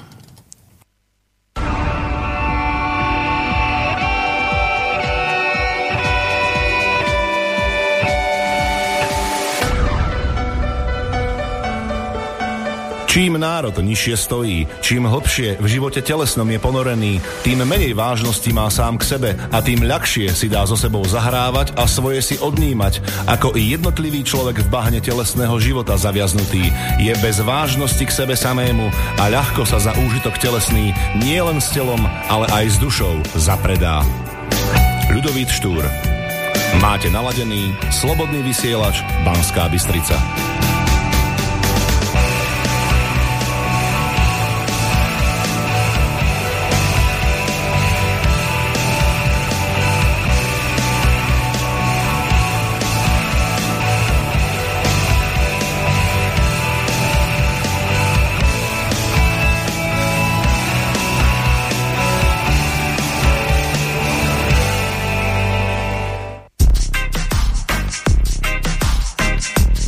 Priatelia.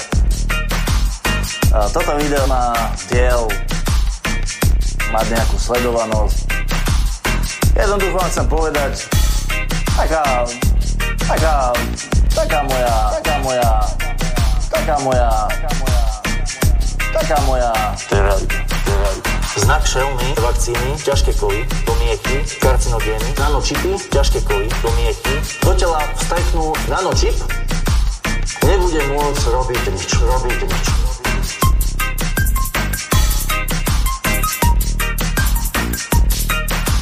Do tela vstajknú nanočip, nanočip, nebude môcť robiť nič.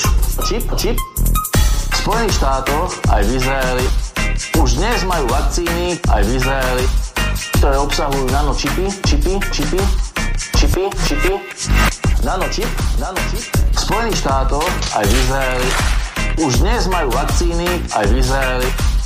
Študujte weby, študujte informácie. To je realita. To je realita. Znak šelmy, vakcíny, ťažké kovy, pomieky, karcinogény, nanočipy, ťažké kovy, pomieky. Do tela vstajknú nanočip, nanočip, nebude môcť robiť nič, robiť nič.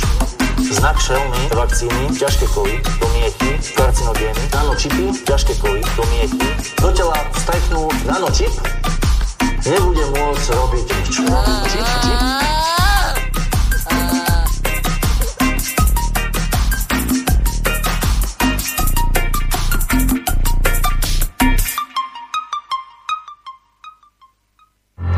Túto reláciu počúvate vďaka vašim dobrovoľným príspevkom. Ďakujeme za vašu podporu. Počúvate slobodný vysielač.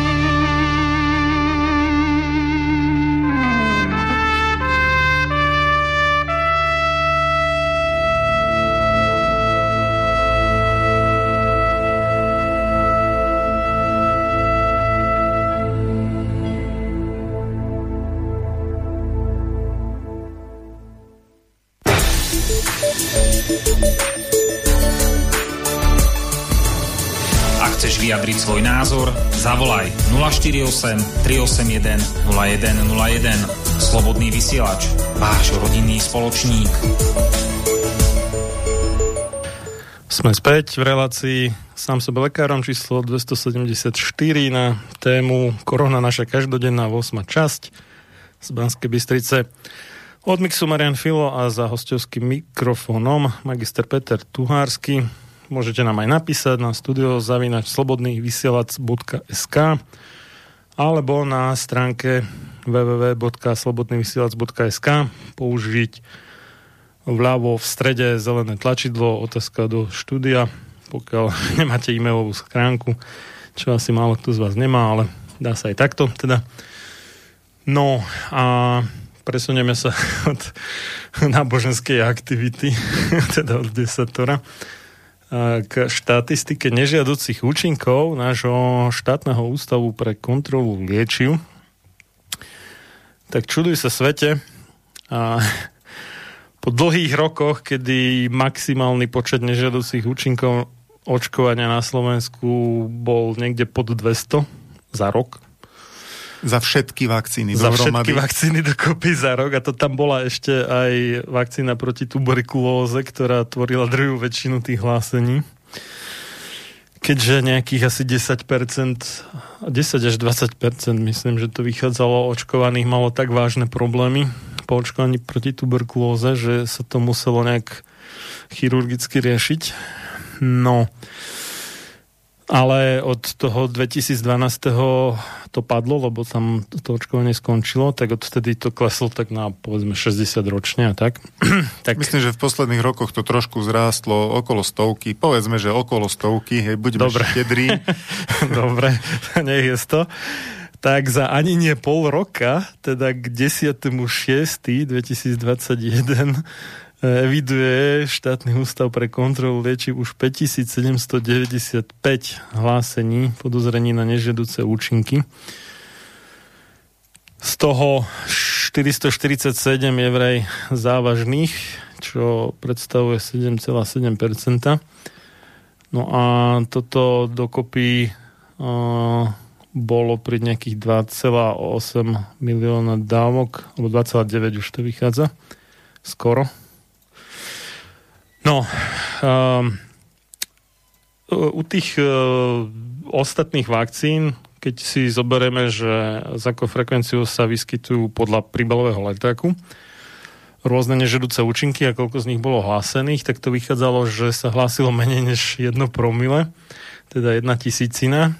Tuto môžeme zistiť no, v istom zmysle pozitívny trend, že sa ich musí hlásiť viacej, lebo keby to bolo iba jedno promile, tak to by znamenalo, že tých vakcín muselo byť podaných 5,795 e, miliónov, čo nebolo. Bolo iba uh, menej než polovice z tohto počtu. Takže uh, minimálne 2 promile, možno 3 boli hlásené, ale... Mne to, mne to dosť... Uh, k 20. máju som naposledy no. toto počítal pre hlásenie od Šuklu a vtedy to vychádzalo 1,6 promile. 1,6 promile očkovaných hlásilo nežadúci účinok COVID vakcín. No vyzerá, že sa to zvyšilo medzi tým trošku. Uh, už je to viacej než 2 promile teda. Uh, Ale je to strašne málo v porovnaní s príbalovým letákom. No, však áno, len ja ako si cením, že viacej, väčšie no nie percento, viac promile ľudí hlási nežedúce účinky. Ano, Na druhú stranu ma neteší, že je viacej ľudí poškodených očkovaním. Hej, aby to zase niekto nebral, že sa vytešujem z toho, že niekto utrpel škodu. To určite nie. Uh, takže uh, keď si tak zobereme, že za posledných, neviem koľko to muselo byť, možno od vzniku Slovenskej republiky dokopy všetkých hlásení nežedúcich účinkov očkovania, teda od nejakého 93. za 28 rokov bolo menej než za pol roka po vakcínach teda po všetkých vakcínach, než za pol roka po vakcínach čisto proti COVID-19. To nevyzerá na to, že by tie vakcíny boli nejaké veľmi bezpečné. Teda No ja som, ja som to síce nevidel, ale kolegovia ma informovali údajne v nejakej reklame sa kto si vyjadril, že toto je najbezpečnejšia vakcína v histórii, tak uh, neviem v ktorom vesmíre sa toto stalo, ale v našom nie. Uh, pretože to čo, to, čo hovorí Marian, to je jedna uh, stránka veci a naozaj je dôležité, aby sa hlásili nežiaduce účinky, pretože aj krvné zrazeniny boli odhalené ako súvisiace s očkovaním len vďaka tomu, že to ľudia hlásili. Keby tých hlásení bolo len o trochu menej, tak do dnešného dňa by sa Šuko a EMA zaprisahávali, že vakcíny to nespôsobujú. No a eh, čiže treba veľmi oceniť a pozbudiť všetkých, ktorí sa dali zaočkovať, aby hlásili, keď sa čokoľvek eh, nepriaznivé po tom očkovaní deje. Treba to hlásiť. Sú to naozaj vakcíny ešte v štádiu tretej fázy klinických skúšok sú v podstate experimentálne. A ešte skoro je, dva roky budú. A je veľmi dôležité, aby sa všetko hlásilo, lebo uh, od toho závisí bezpečnosť ďalších ľudí, ktorí budú očkovaní, okrem iného. A druhá téma, ešte vážnejšia, sú úmrtia a pozrel som si uh, hlásenia v americkom systéme VAERS, ktorý je v podstate svetoznámy alebo najznámejší na svete. Uh, Áno, aj, aj akože najotvorenejší, lebo aj v Nemecku je nejaký systém, má ten Paul Ehrlich Inštitút, ale tam sa preklikať nejakým údajom, to je utrpenie. Ale u, u tohto virusu je to také, že pomerne ľahko si ten človek dokáže veľa toho vyhľadať a ten vyhľadávací nástroj je ozaj dosť pestrý a akože šikovne urobený. No, takže VAERS je systém, kam hlásia väčšinou zdravotníci alebo lekári podozrenia na nežadúce účinky. A aj firmy, ale teda. A, a hlásenie vo VAERS samozrejme nie je ešte dôkaz, že to spôsobila vakcína, je to len podnet na prešetrenie, ale e, napriek tomu, keď si porovnáme, že za tých e, pár mesiacov očkovania proti COVID-19 je hlásených, hlásených 4000 úmrtí v systéme VAERS v súvislosti s touto vakcínou, čiže podozrení na nežiaducí účinok smrť, tak takýto počet hlásení bolo v systéme VAERS nazbieraných za 25 rokov pre všetky vakcíny dohromady predtým. Už je to 25?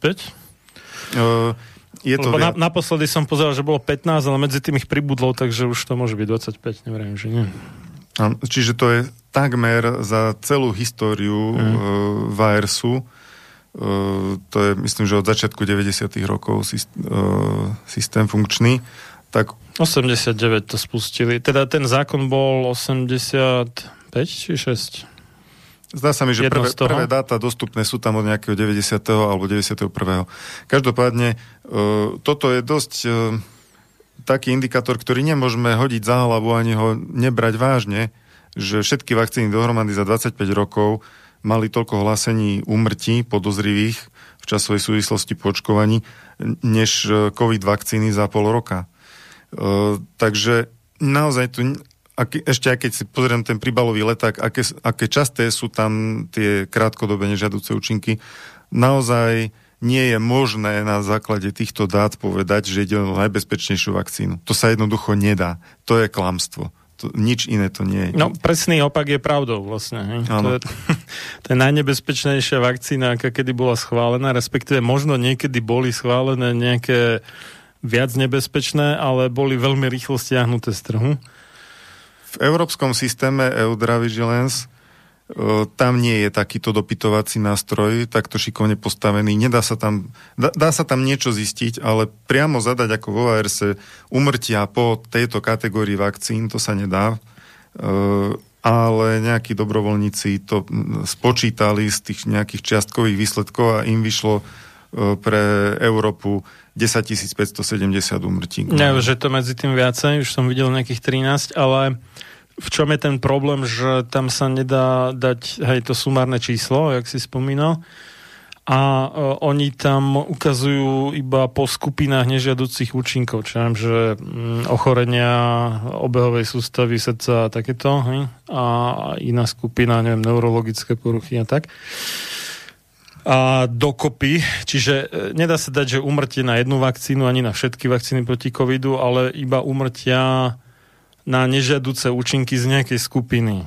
A toto oni spočítavajú, lenže keď e, sú umrtia také, že ten človek mal nežiaduce účinky zároveň z viacerých skupín nežiaducich účinkov, tak to umrtie je započítané aj tam, aj tam. A potom to teda vidie, že dvakrát, trikrát, neviem koľkokrát započítané jedno a to isté umrtie. Takže opticky to vyzerá viacej ale nie, nie je reálne tých hlasení umrtí až tak veľa. Ale skrátka tým, že nedávajú umrtia na vakcínu, ten vyhľadávací nástroj to neumožňuje na vakcínu zo všetkých náraz kategórií, tak e, to, toto si, neviem, či si to niekto ešte okrem mňa všimol, túto vec, lebo oni že spočítavajú každú tú kategóriu jednu po druhej, umrte na jednu, na druhú, na tretiu do, dokopy. A môže tam všetky. byť prienik. A, a tam, hej, tam je prienik práve. Ale, ale ono by to alikvotne celkom sedelo s americkými datami z hľadiska počtu obyvateľov zase. Ak v Amerike je hlasených 4 tisíc, podozrivých umrtí a v Európe 10 500, tak... Ne, ne, nesedí to, lebo v USA máš nejakých koľko? 330 miliónov a EU má nejakých 500? 800. EU nemá 800. Celá Európa možno, ale EU nemá 800. EU má nejakých 500 miliónov asi zhruba. a to by nesedelo. Tam práve, že to bude asi tak inak, ale Napriek tomu treba trvať na tom, že hlási sa iba malý zlomok. Keby sme boli extrémni optimisti, tak 5% sa hlási. Skôr menej než 5%. Takže... Máš asi pravdu, toto sa za 450 miliónov Európska únia. To neviem, z ktorého roku máš údaje, ale tak do, do 500 to bude, no. Čiže nesedelo by to alikvotne, ale je teoreticky možné, že u nás sa to poctivejšie hlási, alebo teda v EU celkovo, na Slovensku nie, ale v EU celkovo, že sa to poctivejšie hlási. Môže byť, netuším. Ale um, ale čo som chcel povedať? No, každopádne i táto vakcína si zaslúži veľmi silnú pozornosť, silnú analýzu, tých hlásení je jednoducho veľmi veľa. Neprimerane veľa oproti ostatným vakcínám. No tak a, a, a, a aj keď je ich veľa, tak ešte realita bude najmenej 20 krát horšia. Hej. To som chcel povedať. No, uh, sú tam tie dve premenné protichodné. Jedna je, že hlásenie nie je dôkaz o tom, že to súvisí naozaj s očkovaním. Druhá stránka veci je tá podhlasenosť. Takže tá realita sa niekde medzi týmito dvoma E, premennými bude pohybovať, ale oproti ostatným vakcínám to môžeme porovnať, je to veľa. Oproti no, iným vakcínám pozri sa, po, pokiaľ tam nie sú také srandičky, ako že má niekto ploché nohy z očkovania, tak by som povedal, že druhá väčšina z nich bude súvisieť s očkovaním, lebo práve kvôli tej podhlásenosti je extrémne malá pravdepodobnosť, že niečo, čo tam hlásené je, keďže ozaj málo kto to hlási, takže to niečo nebude súvisieť s očkovaním. Môže byť, samozrejme, môže nejaký vtipálek nahlásiť ploché nohy po Pfizeri, takže všeličo je možné, ale e, veľmi málo pravdepodobné podľa mňa.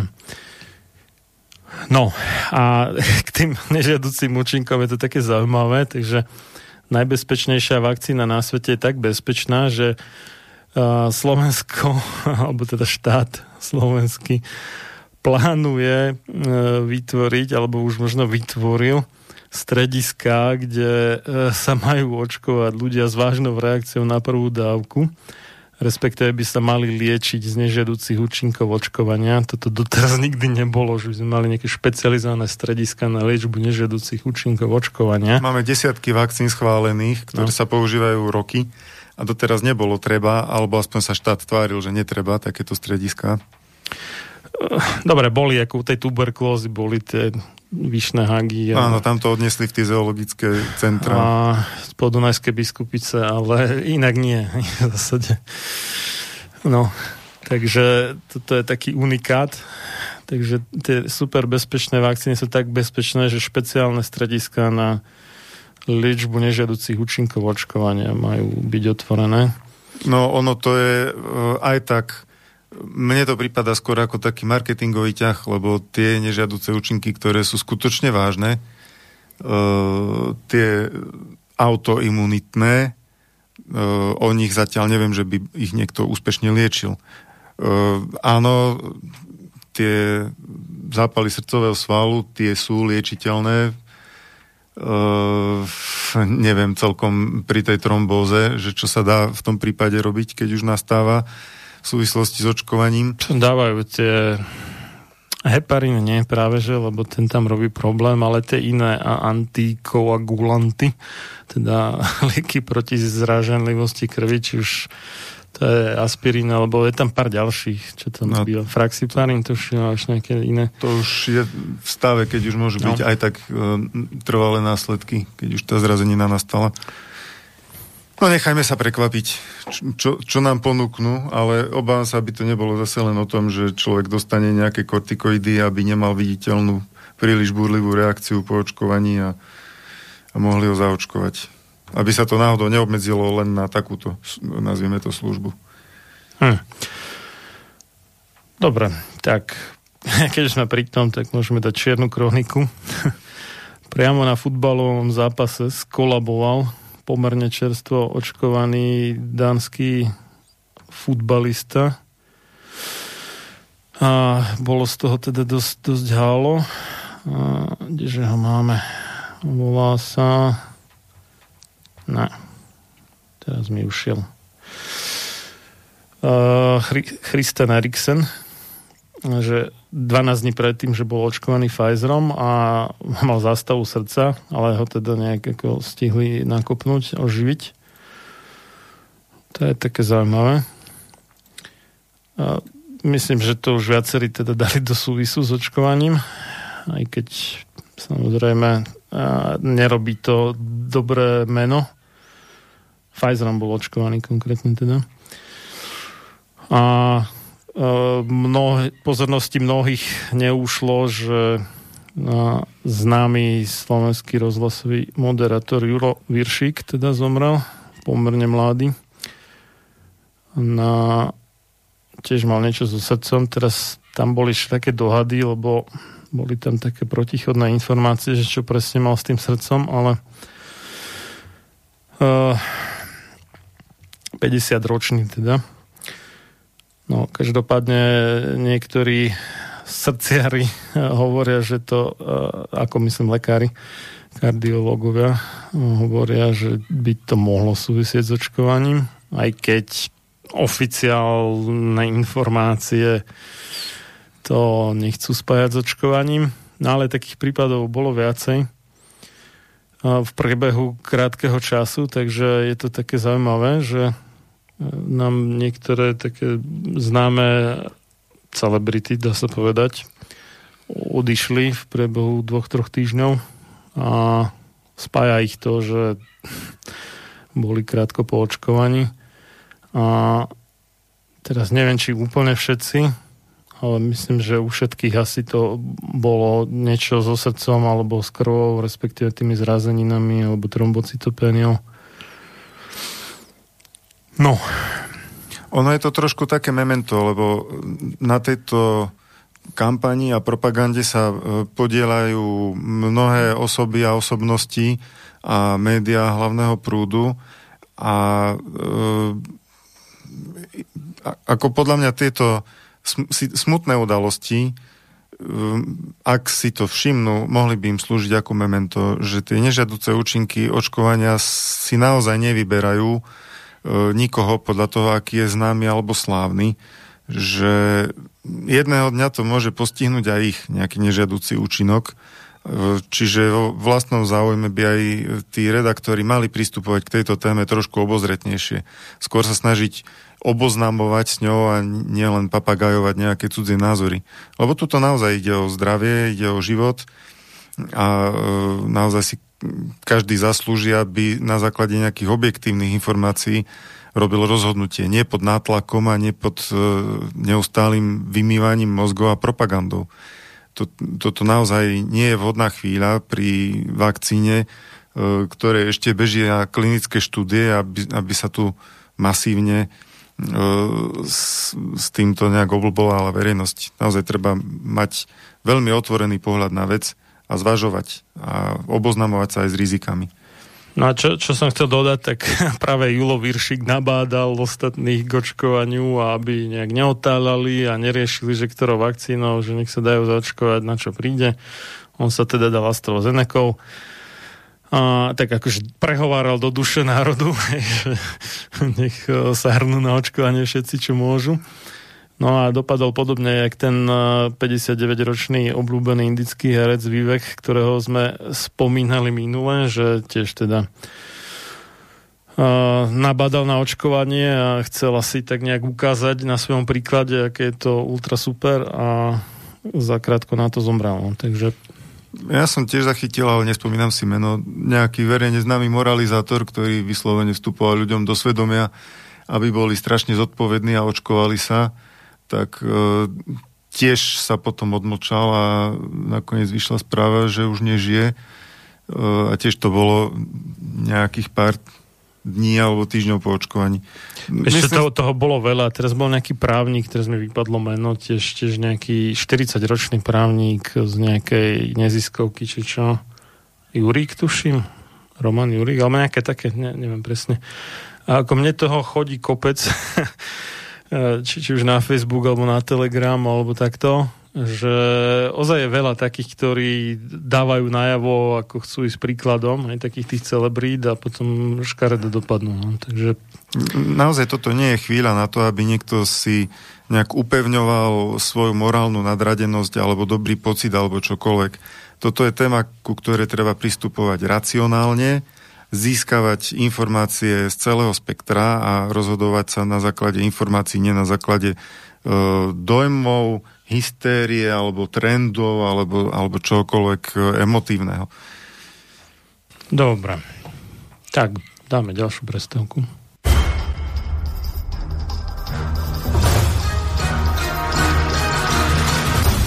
Preto nech neprejde jediný deň bez toho, aby ste vy, Slovania a synovia týchto kmeňov, nevykonali jediný dobrý skutok pre svoj kmene. Obraňujte jeho právo, vzdelávajte ho a nestaňte sa nikdy služobníkmi jeho cudzích vládcov. Ľudovít Štúr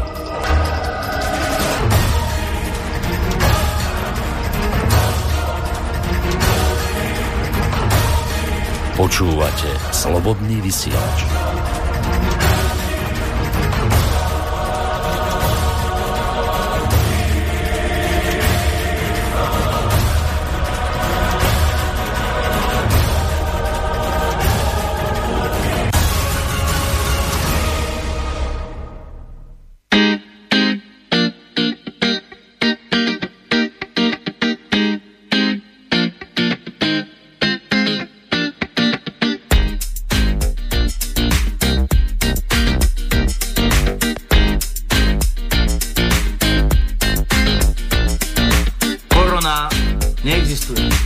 pravdepodobne aj existuje. Korona neexistuje. Ja by som mal problém aj vizuálne. vizuálne, vizuálne. Korona neexistuje. Podľa pravdepodobne aj existuje. Korona neexistuje. Počkajte, ako to bolo? Ako to bolo? Korona neexistuje. Podľa pravdepodobne aj existuje. Korona neexistuje. Ja by som mal problém aj vizuálne. vizuálne. Korona neexistuje. Ale pravdepodobne aj existuje. Korona neexistuje. To už je...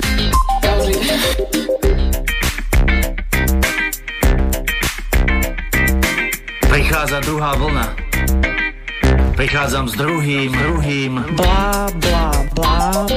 Bla, bla, bla, bla, bla. Bla, bla, bla. Bla, bla, bla, bla, bla, bla, bla. Bla, bla bla bla bla bla bla bla bla bla bla bla bla bla bla bla Korona neexistuje. Ona pravdepodobne aj existuje. Korona neexistuje. Ja by som mal problém aj vizuálne, aj vizuálne. Korona neexistuje. Ona pravdepodobne aj existuje. Korona neexistuje.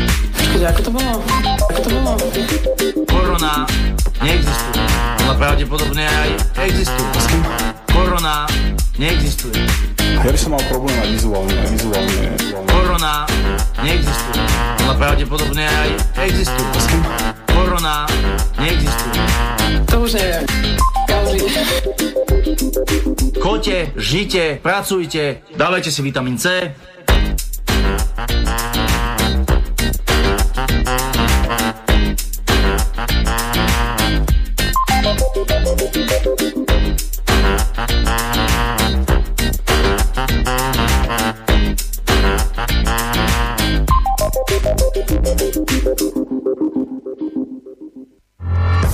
reláciu počúvate vďaka vašim dobrovoľným príspevkom.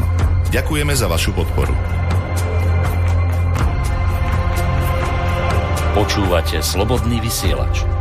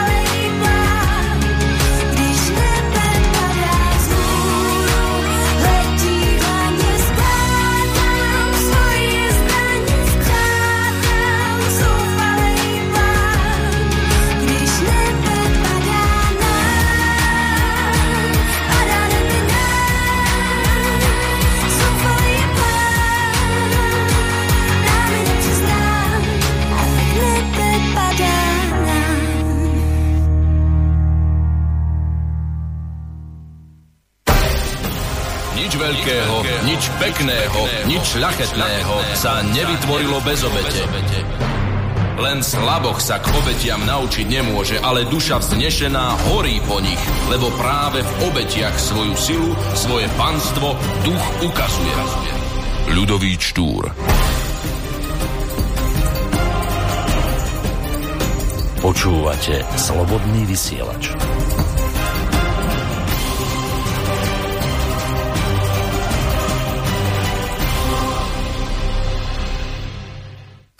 Pokračujeme v relácii sám sebe lekárom číslo 274 na tému Korona naša každodenná 8. časť a akurát sa nám niekto dovolal takže pekné popoludne prajeme komu a kam? Pekné popoludne pani Eva Juhárova Poproď. No, vítaj, Evka.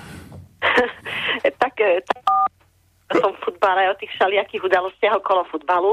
Aj u nás na našej e, povedzme takej tej maličkej scéne prebieha dnes popoludní nejaký ten futbalový zápas, o ktorom bolo dopoludní vyhlasované, že vzhľadom na odporúčania, či potvrdenie, či poverenia, či, či ja neviem, jak sa všetky tie právne ich kľúčky nezmyselné volajú, sa na futbalový zápas ide dostanú len s očkovaním a s testami antigenovými a testami PCR a tak a tak starými. A ja sa pýtam môjho takmer 80-ročného otca, a ty čo?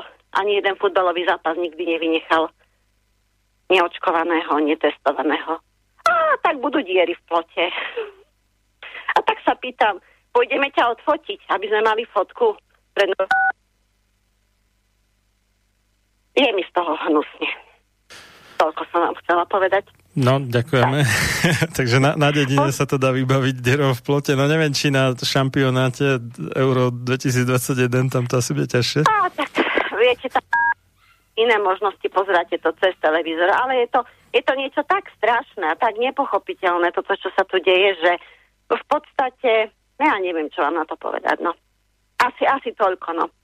K celej tej, k celej tej situácii, ktorá tu vznikla a ako tu vznikla. A ďakujem vám za všetko, čo robíte aj za túto reláciu.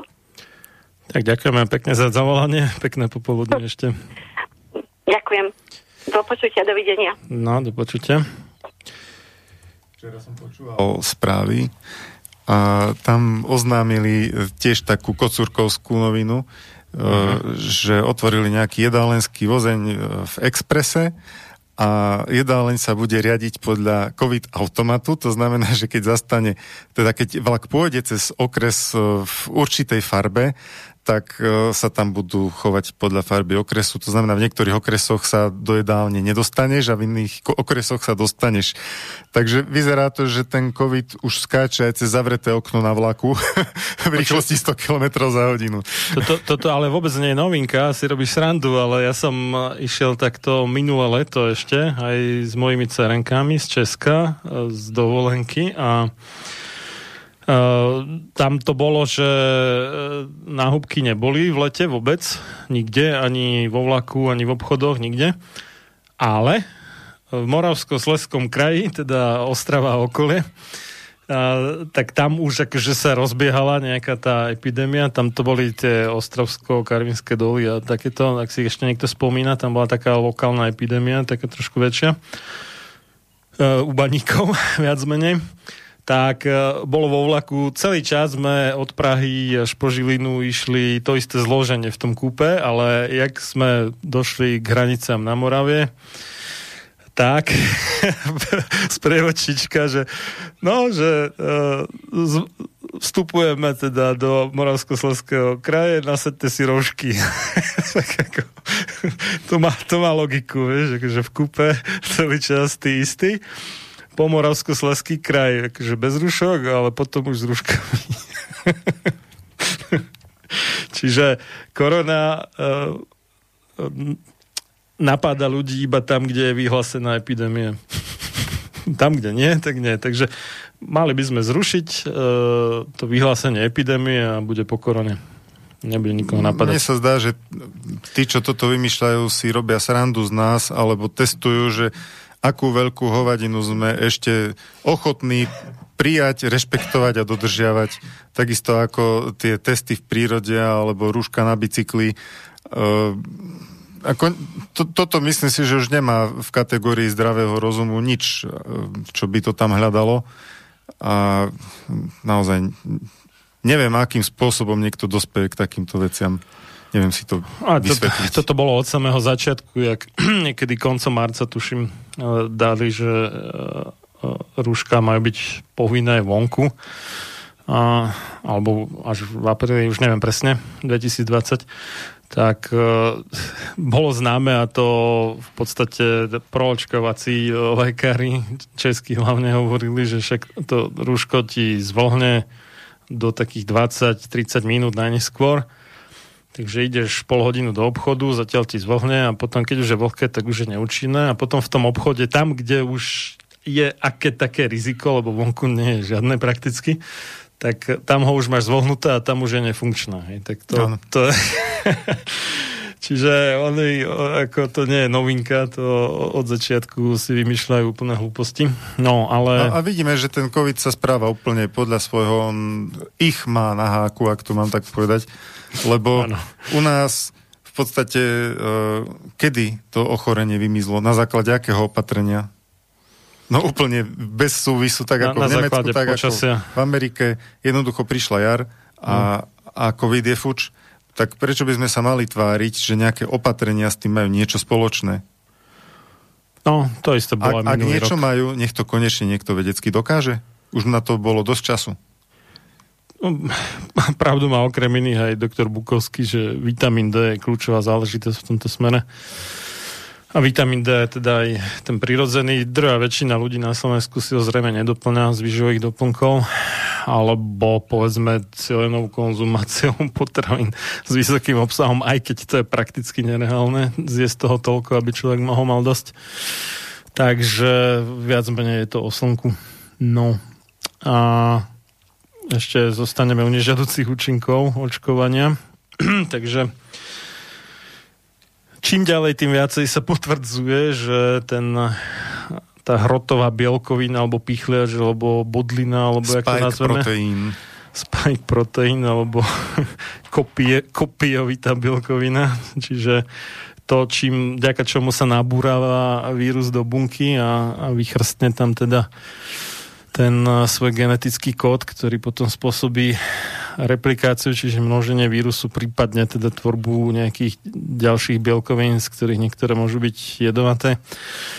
Čiže táto vec samotná o sebe, e, ktorú vytvára všetkých 5 u nás dostupných vakcín, alebo teda núti naše, alebo no, nás dvoch nie, ale núti bunky očkovaných ľudí vyrábať tento spike proteín, každá z tých piatich vakcín tak samotný spike proteín sám o sebe teda je nebezpečný, zistuje sa, lebo skúšali veci, že iba ten spike proteín bez zvyšku vírusu hodiť na nejaké či sliznice, či nejaké plúcne bunky alebo u nejakých myšiek, takých špeciálne geneticky modifikovaných, aby si vytvárali tie tzv. AC2 receptory, v takom množstve zhruba, ako sa vytvárajú u ľudí, lebo normálne by tie myšky nemali teraz neviem, či žiadne, alebo pri najmenšom nie významný počet tých receptorov, tak e, vo všetkých týchto prípadoch sa ukázalo, že e,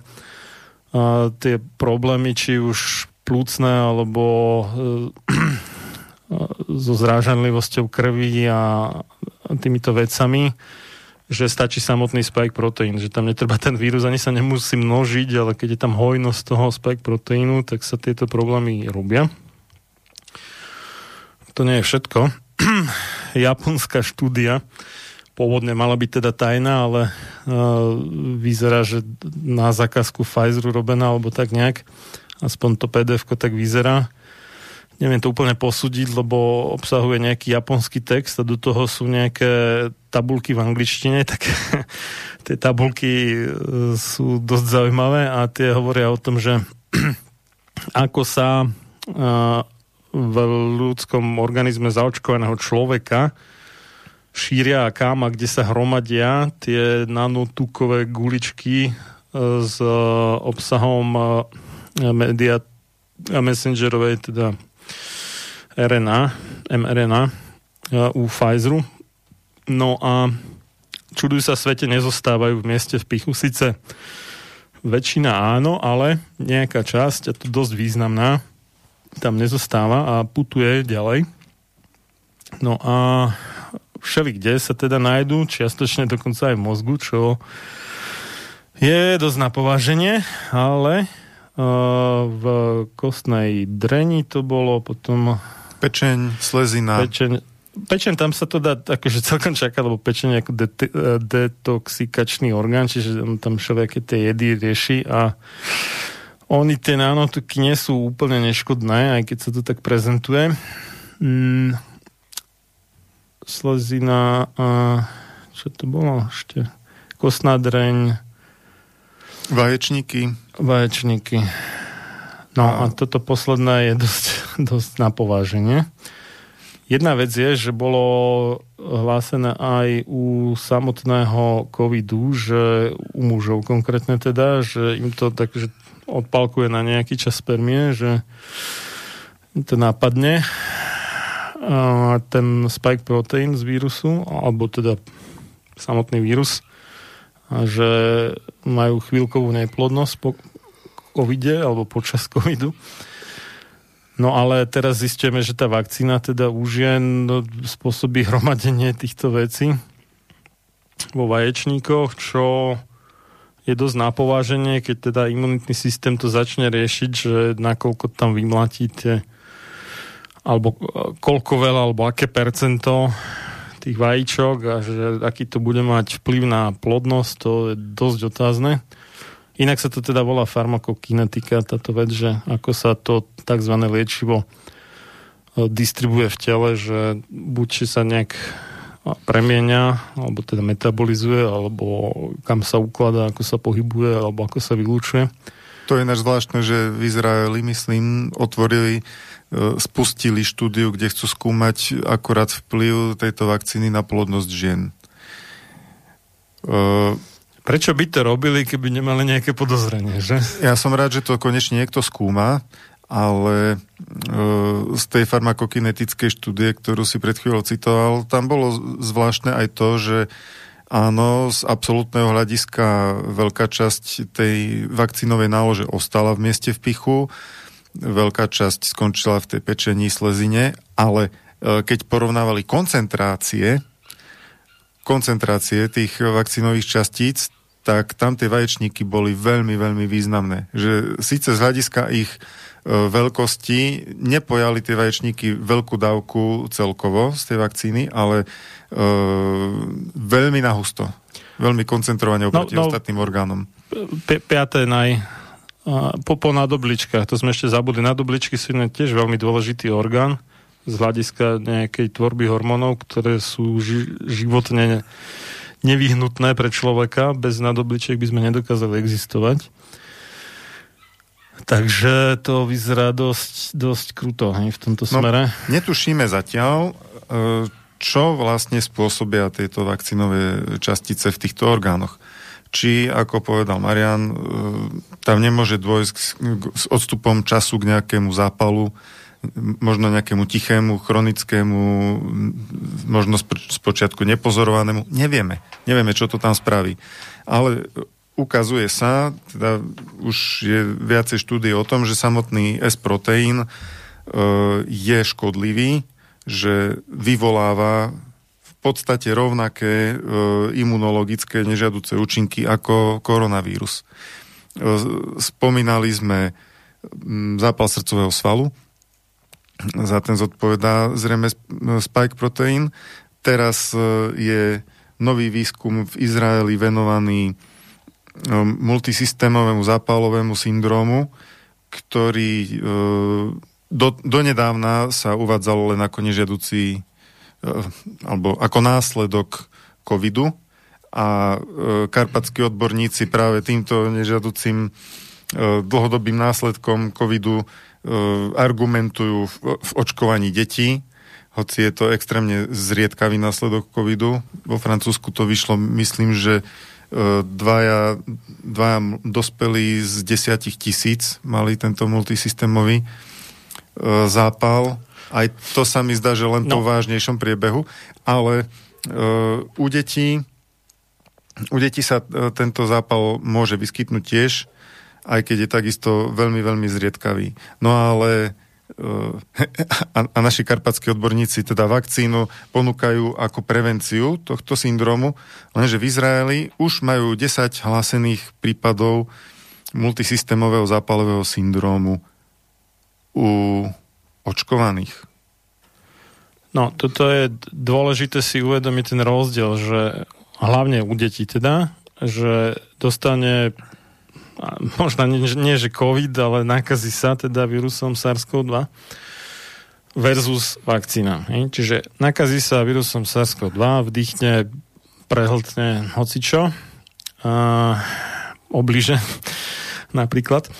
A na sliznici má pravdepodobne, alebo veľká väčšina detí má, preto nie sú ani zdrojom nákazy a ani to nenesú ťažko má dostatočnú ochranu, možno nie špecifické protilátky, možno iba bunková imunita, ale to je v princípe jedno. Veľmi rýchlo, efektívne zlikvidujú ten vírus, ten spike proteín, zo pár tých virionov, možno, neviem, pár tisíc alebo desiatok tisíc tam dostane, sú zlikvidované pomerne rýchlo, OK, vyriešené. Zatiaľ čo, v prípade, že by nemali takú imunitu, tak sa namnoží a tam to môžu byť milióny, miliardy, neviem proste aké veľké číslo tých uh, viriónov, teda tých vírusových častíc a krát ešte neviem koľko jeden má tých spike proteínov, ale desiatky určite. A, a to isté sa ale deje potom pri tom očkovaní, čiže bežné dieťa, ktoré nie veľmi dávno malo nejakého soplika spôsobeného koronavírusom má minimálnu šancu mať nejaký vážnejší prebeh, lebo zlikviduje ten vírus a teda aj tie spike proteíny pomerne rýchlo. Zatiaľ, čo keď ho zaočkujeme, tak má tam nevieme akú hojnú výrobu spike proteínov na nejaký čas, ale každopádne oveľa väčšiu než pri tej bežnej infekcii. A keďže tie spike proteíny nie sú neškodná bielkovina, ako nám to hlása provakcinačná propaganda, očividne lživo, tak e, a samé o sebe teda spôsobujú tie problémy, ktoré sú príznakmi a častokrát špecifickými, teda odlišujúcimi COVID od iných chorôb. Samotné tie spike proteíny to spôsobujú, tak to znamená, že my vyrobíme v podstate očkovaním ten COVID de facto, alebo niečo, čo sa prejavuje Následky. ako COVID hej. u detí, ktoré by normálne ten COVID nemohli dostať. Uh, aj tá tromboza je vlastne imunologický následok spike proteínu. No to tiež, to vlastne uh, ten, to sme spomínali a článok bol na stránke advokáta Petra Vajsa ak2tv.sk že už 8. decembra 2020 doktor Patrik Velan, no neviem, jak sa to číta, dvojité V, H, E, L, A, N, tak upozorňoval americké regulačné úrady na to, že s tými vakcínami môže byť problém, lebo pokiaľ vyrábajú spike protein, čo vlastne všetky v USA dostupné vakcíny robia. Aj v Európe? Aj v Európe.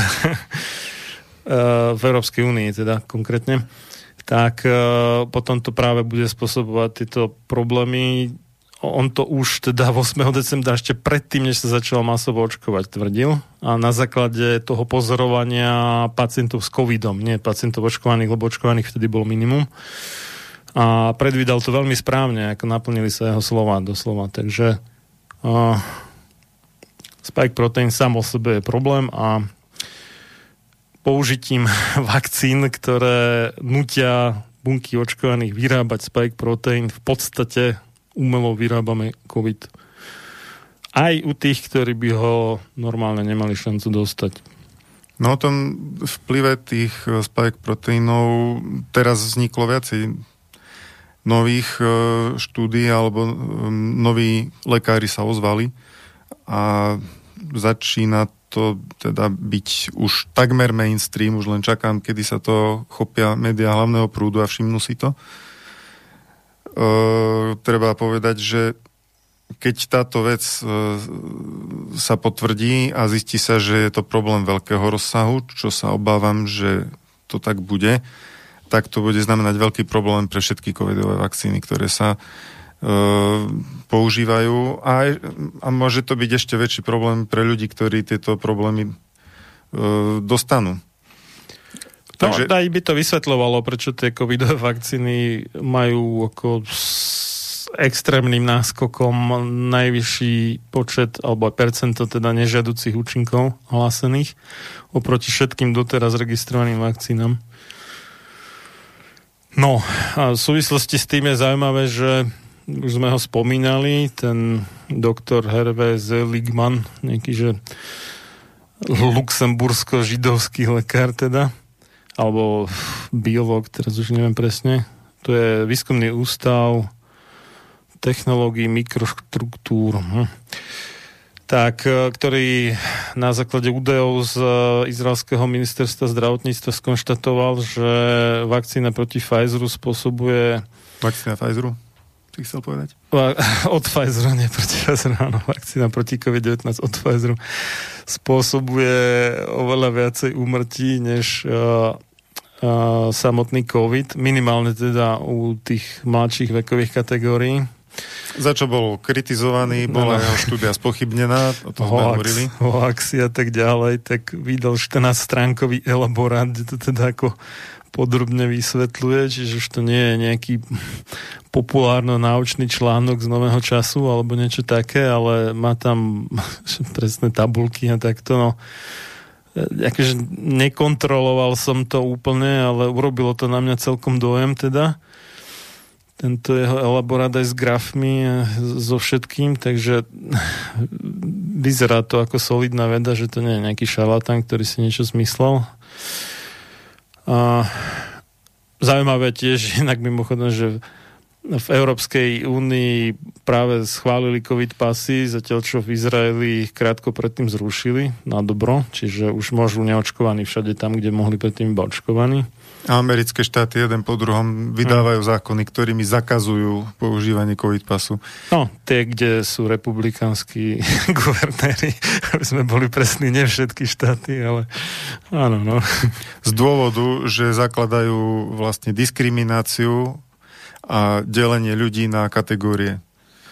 Dokonca to bolo také, že, že keby ktorýkoľvek štátny úrad alebo federálny. Sú, súkromný, aj je federálny, aj v rámci toho štátu, alebo súkromník vyžadoval nejaké potvrdenie o či už prekonaní korony alebo očkovaní, tak môže dostať pokutu 5000 dolárov, tak to je cel, celkom solidné.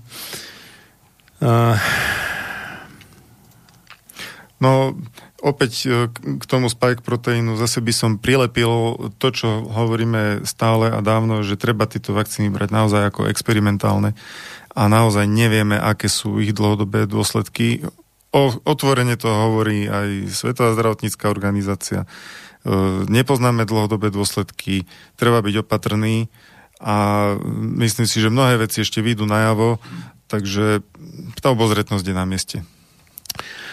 No a ešte k tým spike proteínom tiež sa zistilo, že oni menia genetiku, teraz nie konkrétne tak, že by zmenili DNA. A to sa tiež inak už môže stať, lebo v tej štúdii izraelskej, že či majú vplyv na plodnosť alebo nie, tak tam sa píše taká zaujímavá vec je, že riziko zapracovania teda tej mRNA do DNA e, buniek zaočkovanej osoby je zanedbateľné. Nie je tam napísané, že je nulové.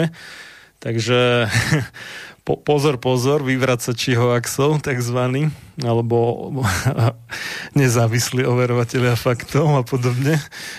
Strážcovia pravdy. Áno, a majiteľia pravdy, izraelskí vedci netvrdia, že to nie je možné, ako to tvrdíte vy, ale iba, že to riziko je veľmi malé zrejme.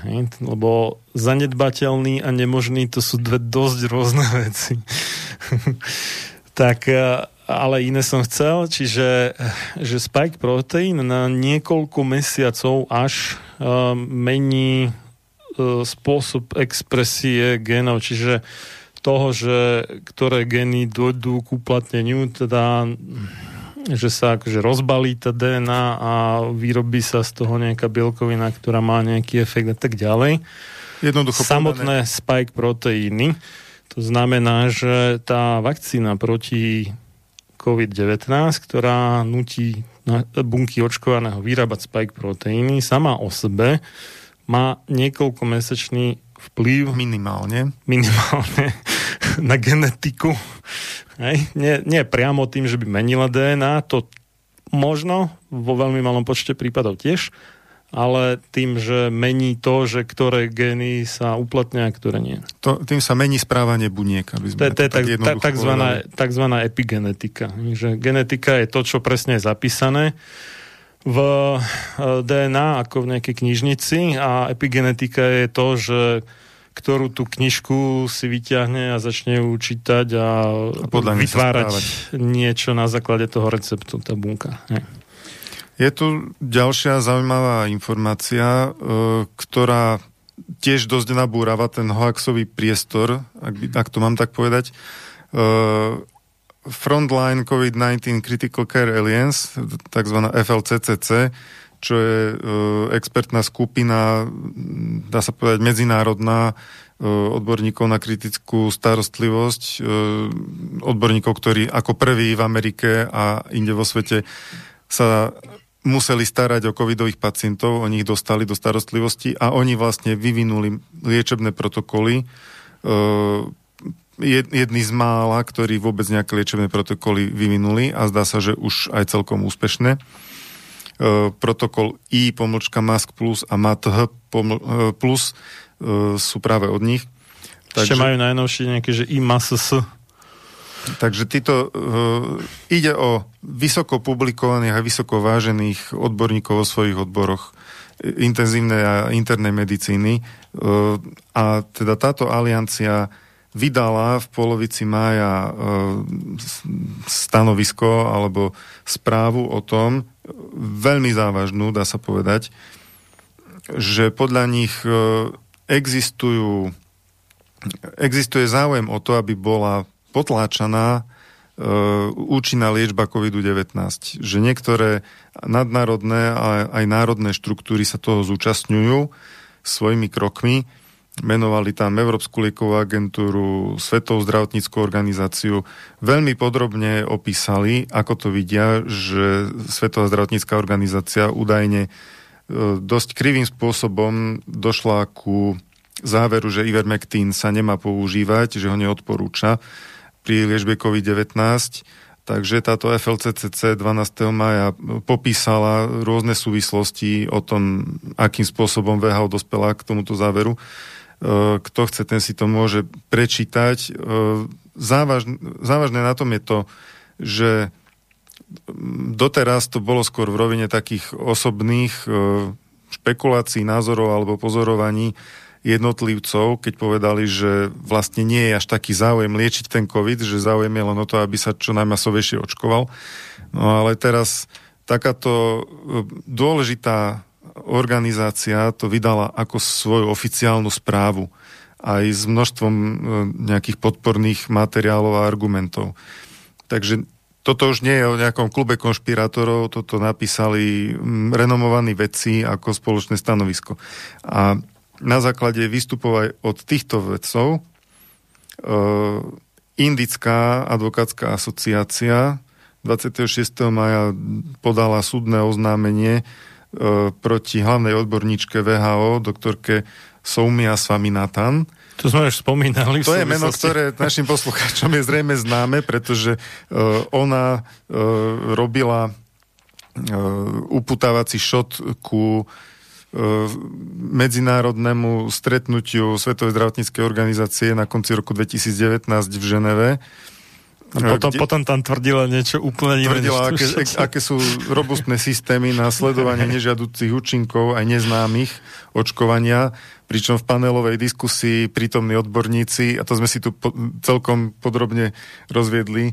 Aj sme od, si ju púšťali. Aj sme ne? si ju púšťali, mm. tak odborníci hovorili niečo úplne iné, že ako radi by vedeli, alebo mali nejaký systém na to, aby sa zachytili neočakávané, nežiaduce účinky. A to aj ona sama hovorila, že to je nedostatočné. Ona počas toho panelu to tiež pripustila, že to je nedostatočné, ale v uputávke pritom hovorila, že, že sú tu robustné systémy, ktoré to zachytia a odborníci to všetko zvládnu.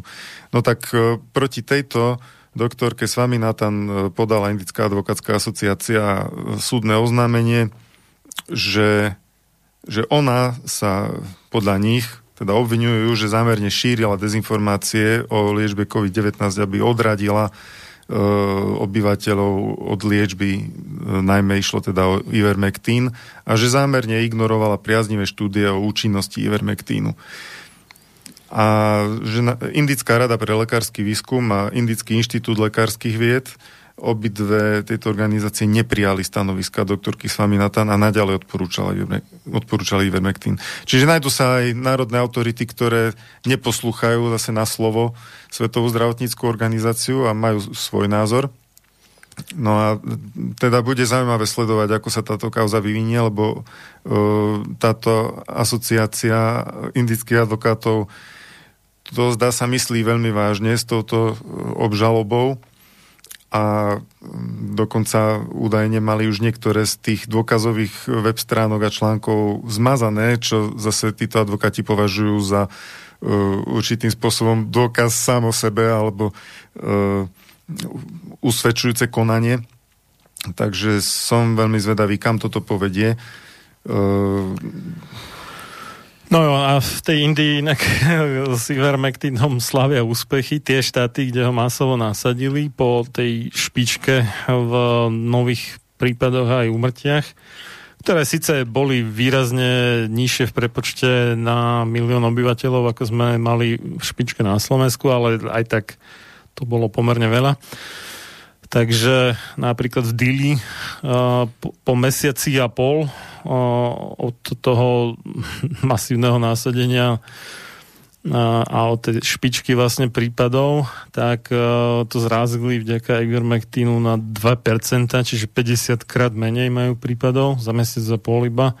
Podobne na tom boli iné štáty, kde to tiež urobili, ako bol Goa, Uttar Pradesh, Uttarakhand pár ďalších. No a boli tam zase aj také, kde nasadili Remdesivir ako Tamil Nadu. No a tam to ne, nevyzerá moc Alebo dobre. Alebo Slovensko. no na Slovensku ešte sme na tom pomerne dobre, ako v porovnaní s inými štátmi Európy, čo sa Ivermectinu týka. I to, to treba tiež dodať, že... Ja som na ten Remdesivir narážal. A, hej, hej, no. a sme spomínali tú štúdiu, že po prekonaní covidu je tá imunita dlhoročná, minimálne teda v ráde desiatok rokov. No a tá štúdia vyšla v veľmi prestížnom časopise Nature, ako príroda po slovensky. No ale čo je na tom zaujímavé, tak článok bol prijatý od autorov 20.12.2020. To je zrovna ten čas, kedy sa začalo s očkovaním ale schválený na zverejnenie bol až 14.5.2021. po takmer uh, koľkých 5 mesiacoch. No a Čiže podobným spôsobom 5, boli... 5 mesiacov trvalo, kým uh, si dovolili v Nature upozorniť na to, že prirodzené prekonanie choroby je zrejme výrazne lepšie než očkovanie, čo sa týka poskytovanej imunity.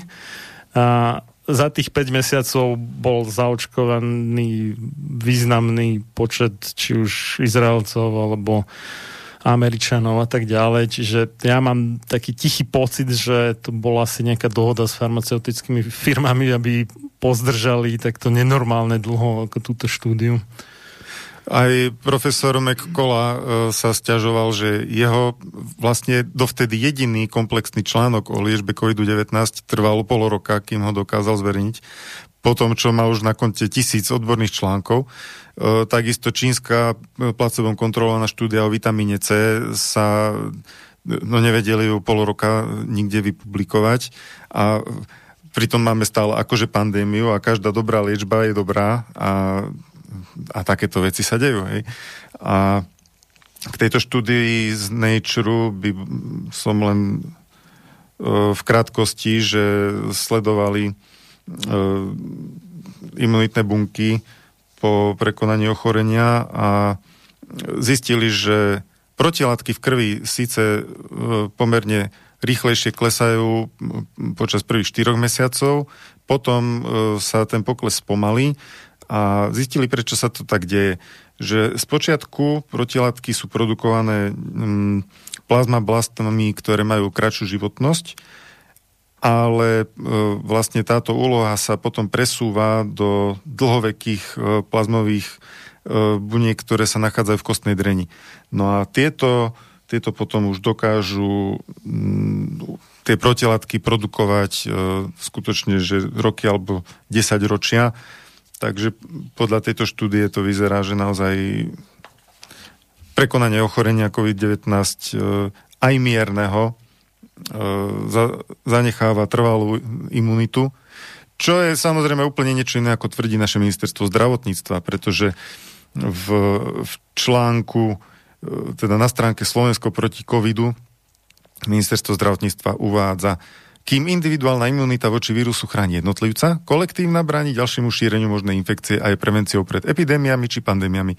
Individuálnu imunitu získate prekonaním konkrétneho ochorenia či očkovaním. Kolektívna imunita závisí na miliónoch zodpovedných rozhodnutí jednotlivcov. To, čiže ministerstvo zdravotníctva tu popiera v podstate e, aktuálne vedecké poznanie, pretože e, aktuálne vedecké poznanie je také, že prekonanie ochorenia zanecháva dlhodobú imunitu.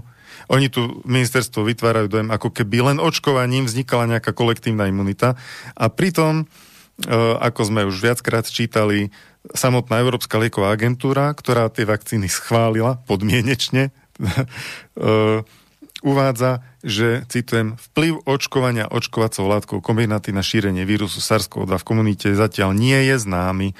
Tiež nie je zatiaľ známe, do akej miery môžu zaočkované osoby naďalej prenašať a šíriť vírus. Takže ministerstvo zdravotníctva si tu vymýšľa a vodí nás za nos v podstate. V rozpore, určite teda v rozpore s oficiálnym stanoviskom Európskej liekovej agentúry tu dáva nejaké hmm. odporúčania No, posledná správa na dnes, lebo už sme vo finiši, v závere teda, tak uh, vedci z Nemeckej univerzity v Ulme skúmali vakcínu od AstraZeneca a zistili, že okrem toho, čo tam má byť, a to je teda ten adenovírus geneticky modifikovaný, tak tam našli aj kopec vecí, ktoré tam vôbec nemajú čo hľadať Menovite rôzne bielkoviny, či už ľudské alebo vírusové, neštruktúrálne bielkoviny. Štruktúrálne sú také, ktoré tvoria ten obal vírusu. Neštruktúrálne sú nejaké iné pomocné. A okrem iného aj tzv. heat shock proteín, alebo teda bielkovinu teplotného alebo tepelného šoku, ktorá, ktorou si vysvetľujú, že uh, a aj tými ďalšími belkovinami, že vakcíny spôsobujú teda tie od AstraZeneca, obzvlášť e, krátko po podaní, teda do tých dvoch dní, také akože šialené reakcie. To znamená, že vyrábajú to nejak prasacky skratka v tej AstraZeneca, nečistí alebo nefiltruje sa to tam poriadne a, a tak, no. Ale osobne si myslím, že napriek tomu, aj keby to tam nebolo, tak e, by to spôsobovalo problémy a keď to tam je, tak to spôsobuje ešte väčšie problémy. No ešte by sme mohli sa do tej hoaxovej skrinky trošku pozrieť, nie? ja, Jozef. Lebo v poslednom čase sa ozvali ďalší vedci, ktorí považujú uh, koronavírus SARS-CoV-2 za umelý. Niektorí uh, teda najprv hovorili len o tom, že unikol z laboratória, ale že to bol asi nejaký prírodný vírus, izolovaný v laboratóriu. To bol primula, no. Ale potom sa ozvali aj takí, ktorí otvorene hovoria, že ten vírus je umelo vytvorený už pred rokom to hovorila doktorka Sonia Peková, ale tej sa potom vysmiali, spravili z nej konšpirátorku, hoaxerku, neviem čo všetko. A teraz zrazu mainstream Wall Street Journal priamo zverejnil článok doktora Stevena Kvea a profesora Richarda Müllera, ktorí oznámili že objavili ďalší dôkaz o umelom laboratórnom pôvode vírusu SARS-CoV-2 a to v podobe nukleotidovej sekvencie SGG, teda CGG, CGG, čiže cytozin guanin guanin. Hovorí sa tomu akože dvojitý arginín a takáto... Lebo to CGG ko, kóduje, ko, kóduje aminokyselín arginín. Tak. No. Takáto sekvencia je v prírode extrémne zriedkavá.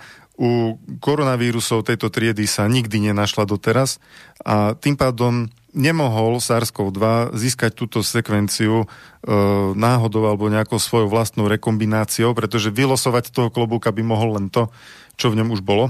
A keď to tam nebolo, tak to vylosovať nemohol. Takže toto považujú za veľký dôkaz, pretože práve táto sekvencia sa používa pri umelom vývoji laboratórnych e, vírusov na zväčšenie ich infekčnosti a závažnosti u ľudí. Dobre, tak ďakujem veľmi pekne za tvoju účasť v tejto relácii, Peťo, a do počutia posluchači dnes večer o 20.30 e, s doktorom medicíny Vladimírom Kuricom na tému Prečo zlyhávajú elity. Do počutia. Táto relácia vznikla za podpory dobrovoľných príspevkov našich poslucháčov. Ty, ty sa k ním môžeš pridať. Viac informácií nájdeš na www.slobodnyvysielac.sk Ďakujeme.